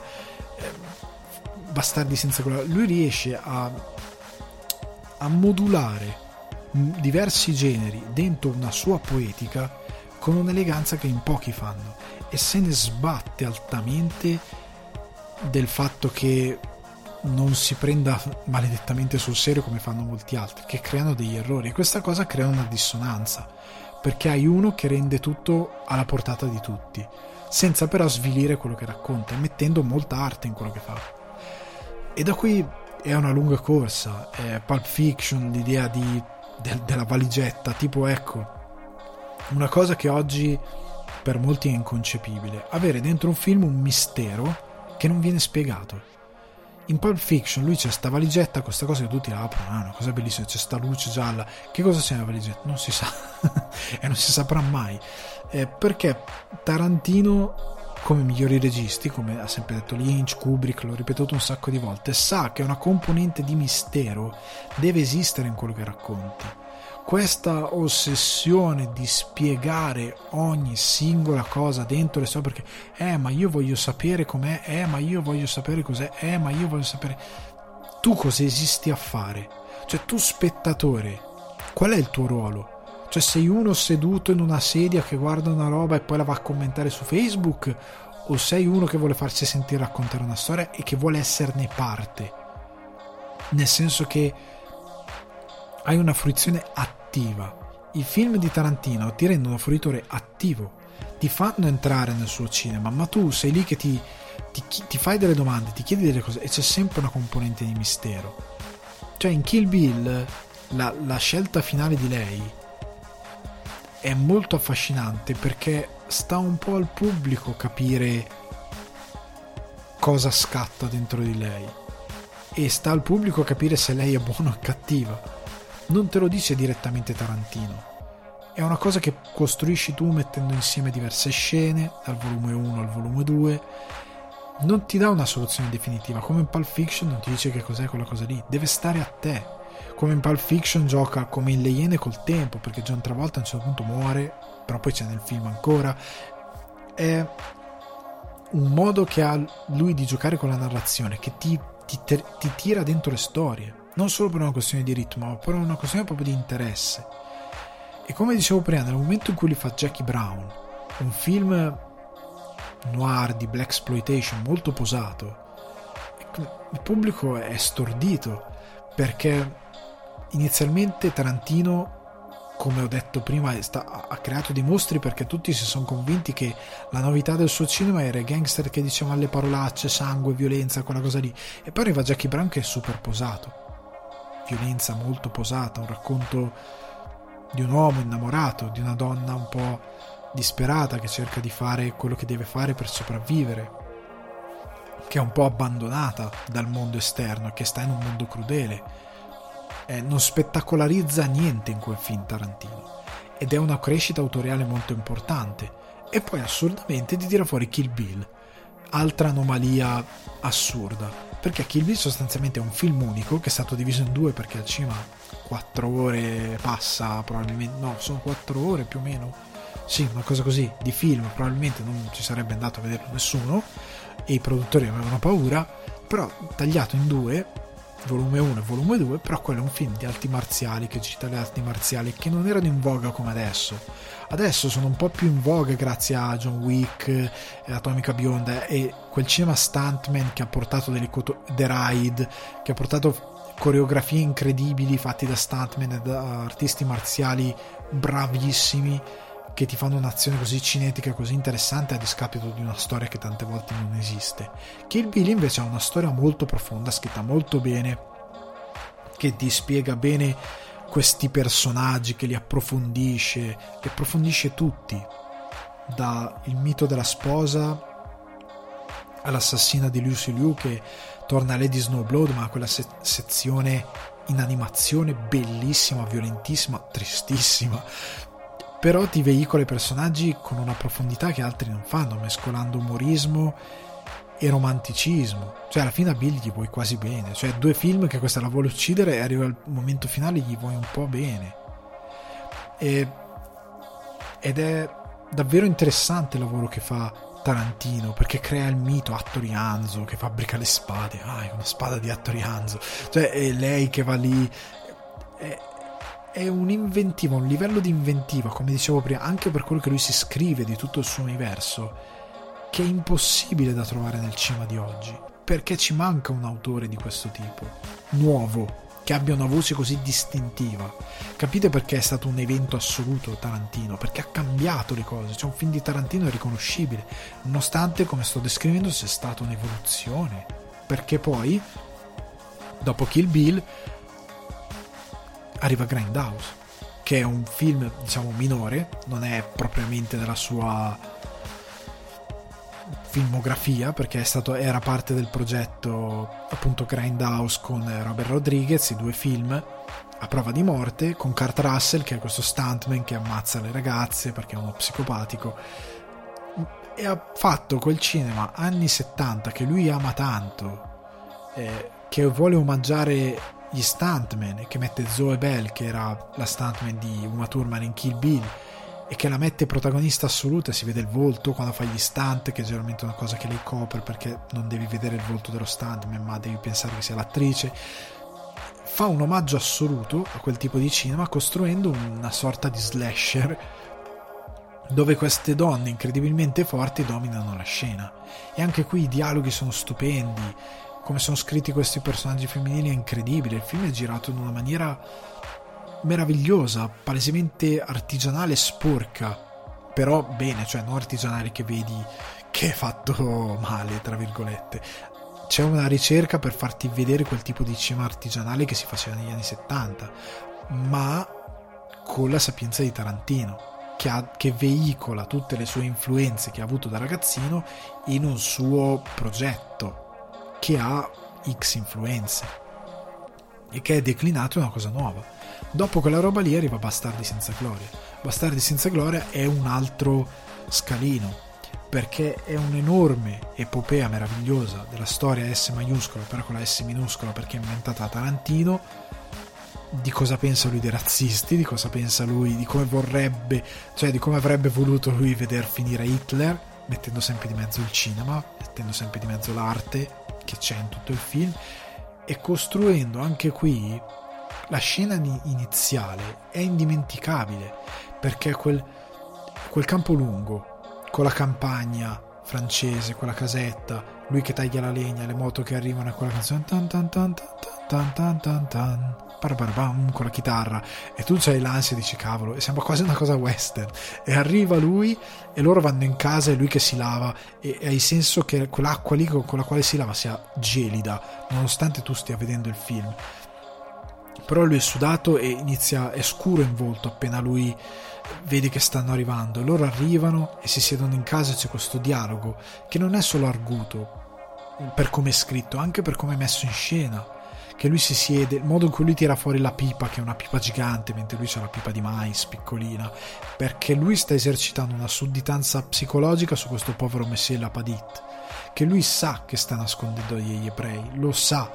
non ha bisogno che lui glielo dica, ne è certo, ci parla solamente per averne la conferma e perché lui è il cacciatore di ebrei, e lui lo fa, lo piega facendolo sentire piccolo, mettendogli il concetto di paura in testa con quel dialogo lì, il modo in cui gli fa assaggiare il latte, il modo in cui lui cambia lingua, il modo in cui dice no perché ho esaurito la mia conoscenza del francese, vorrei parlare in inglese, per lei va bene, cioè anche la cortesia, la scrittura che ha questo personaggio è molto complessa. Quella sezione lì è tutto il cinema di Tarantino, cioè ti fa capire, perché poi esplode con quella musica che sale e diventa assordante. Io l'ho visto, ecco, Tarantino è uno di quei pochi registi che io ho visto almeno 3 volte ogni suo film al cinema, non a casa, al cinema, tranne c'era una volta a Hollywood, perché era difficile da rivederlo 3 volte, cioè non per il film o per la durata ma per riuscire ad andarci fisicamente. Però Bastardi senza gloria è uno di quei film che ti mostra quello che si diceva prima, di come lui scrive la sua realtà, della passione che ci mette, dell'amore che ci mette nella costruzione dei personaggi, delle situazioni, di come si inconde il panico che prende Shoshana la prima volta che lo vede perché si ricorda di chi è lui. Lui no, ma lei sì, ha questo trauma, questo attacco di panico, inizia a respirare, il fatto che lei gestisca questo cinema con Marcel, questo ragazzo di colore, anzi nero, perché è più giusto dire nero, questo ragazzo nero, gestiscono il cinema insieme, parlano dei film di Fritz Lang, lei che si innamora di questo soldato, o meglio soldato tedesco, e si innamora di lei, e c'è questo scontro ideologico anche alla fine, molto tragico, ed è un film incredibile. E anche lì ti fa vedere la dolcezza e il lato più folle di Tarantino e il lato più dolce, perché ha dei momenti dove lui è veramente non so come dire, è veramente proprio melenso, ma in modo positivo, non mai in modo negativo, non è mai stucchevole Tarantino, però ti fa capire che c'è amore in quello che fa, che sa fare delle scene d'amore, di dramma pure. E la stessa cosa poi in Django Unchained, perché in Django Unchained è incredibile, cioè è del 2012 il film, anche questo l'ho visto 3 volte al cinema. Se fosse uscito oggi tutti avrebbero detto: ah, è politicamente corretto, non esistevano i cowboy neri che andavano in giro nel western, questo addirittura diventa cacciatore di taglia, avrebbero rotto i maroni tantissimo. Ma siccome è uscito nel 2012, un momento in cui, come si diceva in Interstate 60, non c'era qualcuno che vi aveva dato queste idee che voi ripetete a macchinetta in modo stupido, lui mette uno schiavo che diventa Django Freeman grazie al personaggio di Waltz, questo dentista con questo dentone sul carro, con quella scena magnifica di come lui libera gli schiavi nella foresta, anche a livello visivo, il nero è nerissimo con gli alberi, meraviglioso, lo rende libero e si mettono nella ricerca di Brunhilda, fanno questa cosa di Brunhilda, lui che va a cercare e riprende un mito antico e lo mette nel West, facendo un richiamo a Django, facendo un richiamo agli spaghetti western, facendo un richiamo, prendendo appunto Franco Nero nel film, facendogli fare una parte che era stato il Django originale. E è incredibile quel film, cioè come lui alla fine mette l'eroe, cioè quella sezione di lui che è nella piantagione con quel vestito ridicolo, Django, e c'è la ragazza che sta per essere frustata e lui arriva, c'è quella canzone di Baccalo mi pare, che c'è questo crescendo dei suoi passi, montaggio alternato con lui con la pagina della Bibbia, che era uno dei torturatori e uno dei ricercati, c'è la pagina della Bibbia sul cuore, tutti questi dettagli, e lui che arriva correndo e poi sa una musica pam, pam, pam, pam, pam, pam, ti dà proprio, quella è la costruzione di un eroe. Quando dico che nei film della Marvel molto spesso manca l'epica dell'eroe, guardatevi con la scena, riguardatevi con la scena, vedete come ci arrivano. Lui è un eroe in quel momento, è il cavaliere solitario, cioè a lui arriva col passo deciso perché c'è il tipo che ha torturato lui e la sua amata,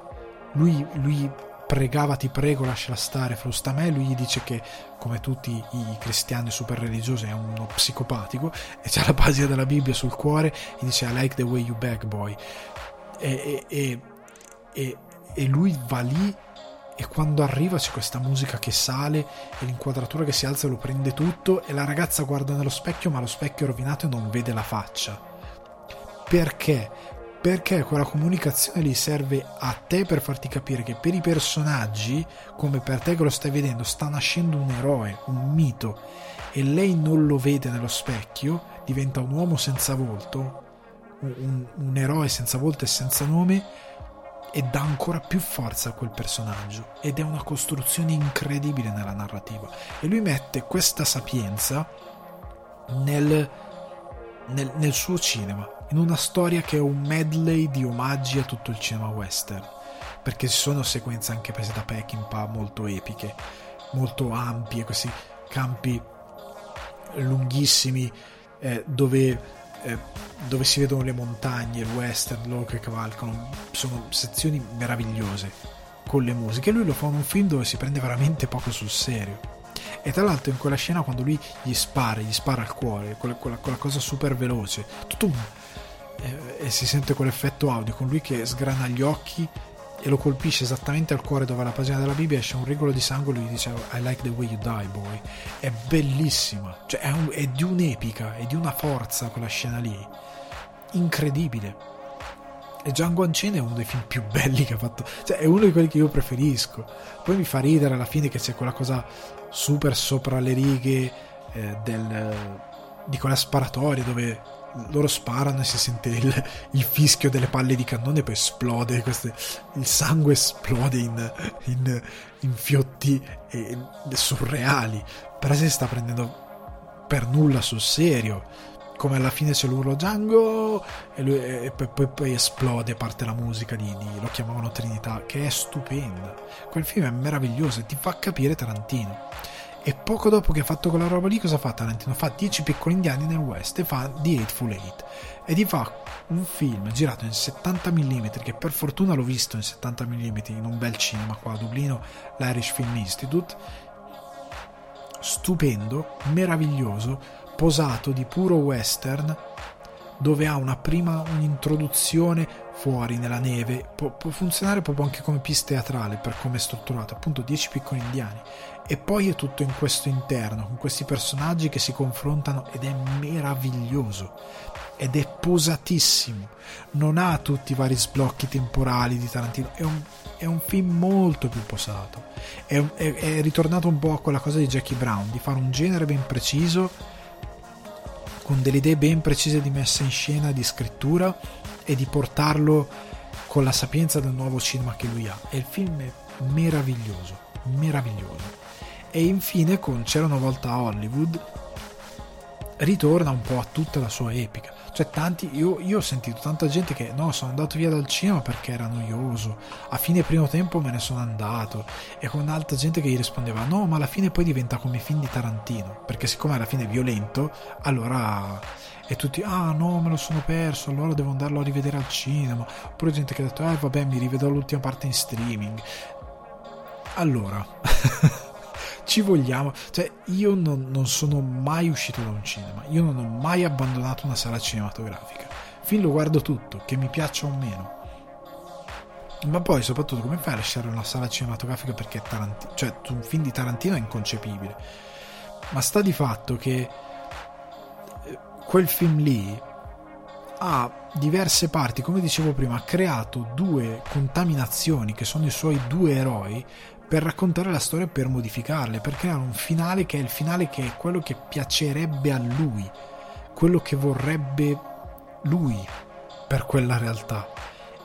e lo fa con due personaggi super surreali che vanno in quanto elementi esterni a contaminare quella realtà. Per questo io sono stato uno di quelli a dire ma la scena di Bruce Lee non è un insulto, è la realtà di Tarantino, non sta raccontando il vero Bruce Lee, è la sua, cioè nel momento in cui hai quel personaggio di Brad Pitt così preponderante, che ha questo mito enorme alle spalle, c'è Bruce Lee che fa questa cosa e dice no, ma le mie mani sono armi, sono registrati, se io dovessi uccidere qualcuno andrei in galera, lui fa sì, chiunque andrebbe in galera, si chiama manslaughter, omicidio colposo in italiano credo sarebbe, e poi loro si sfidano, e ovviamente Brad Pitt è un pazzo ed è veramente pericoloso e lo lancia contro la macchina si ammacca. È per farti capire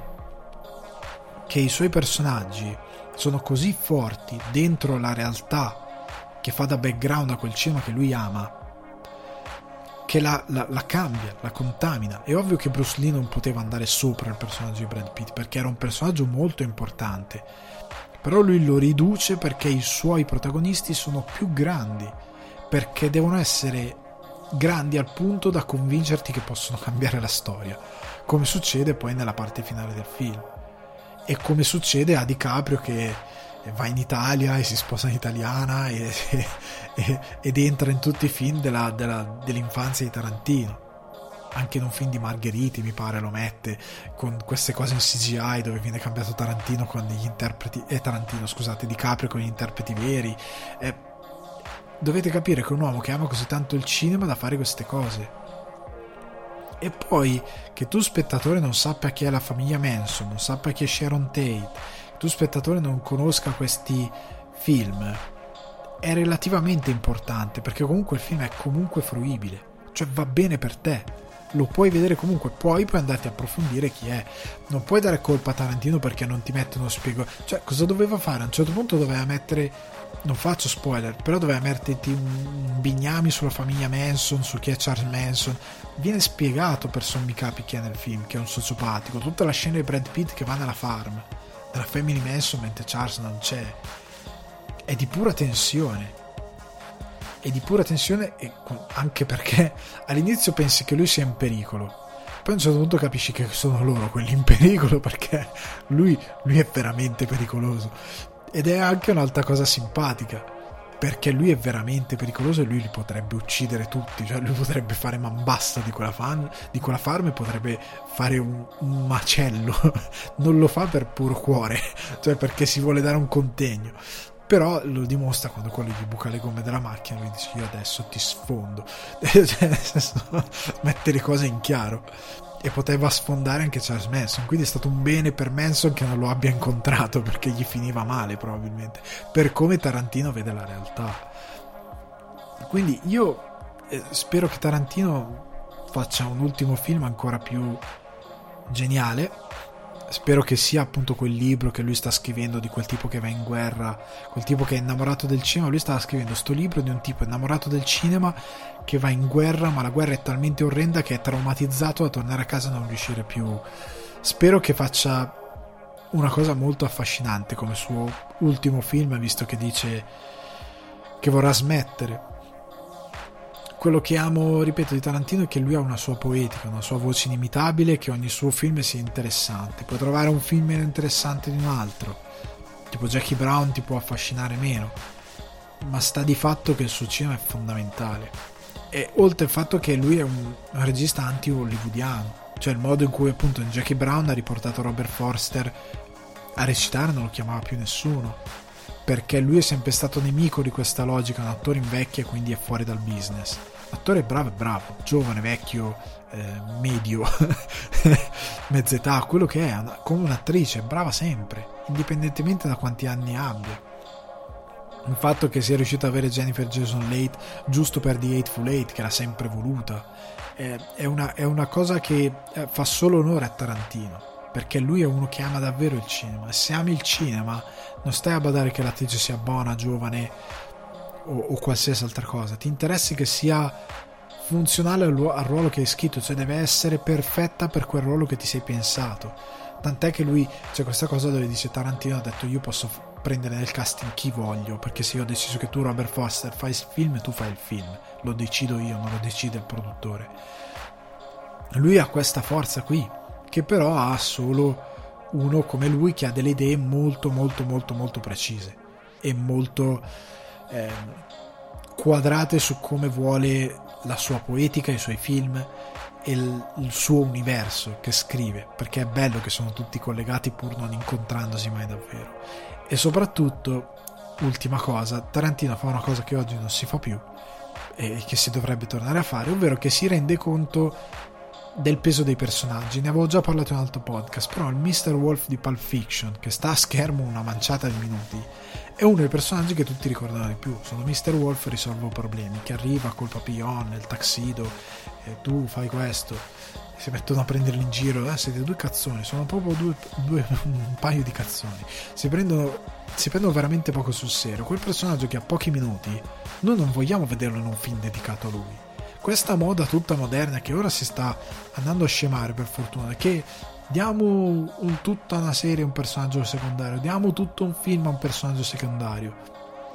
I personaggi secondari esistono perché hanno una loro dimensione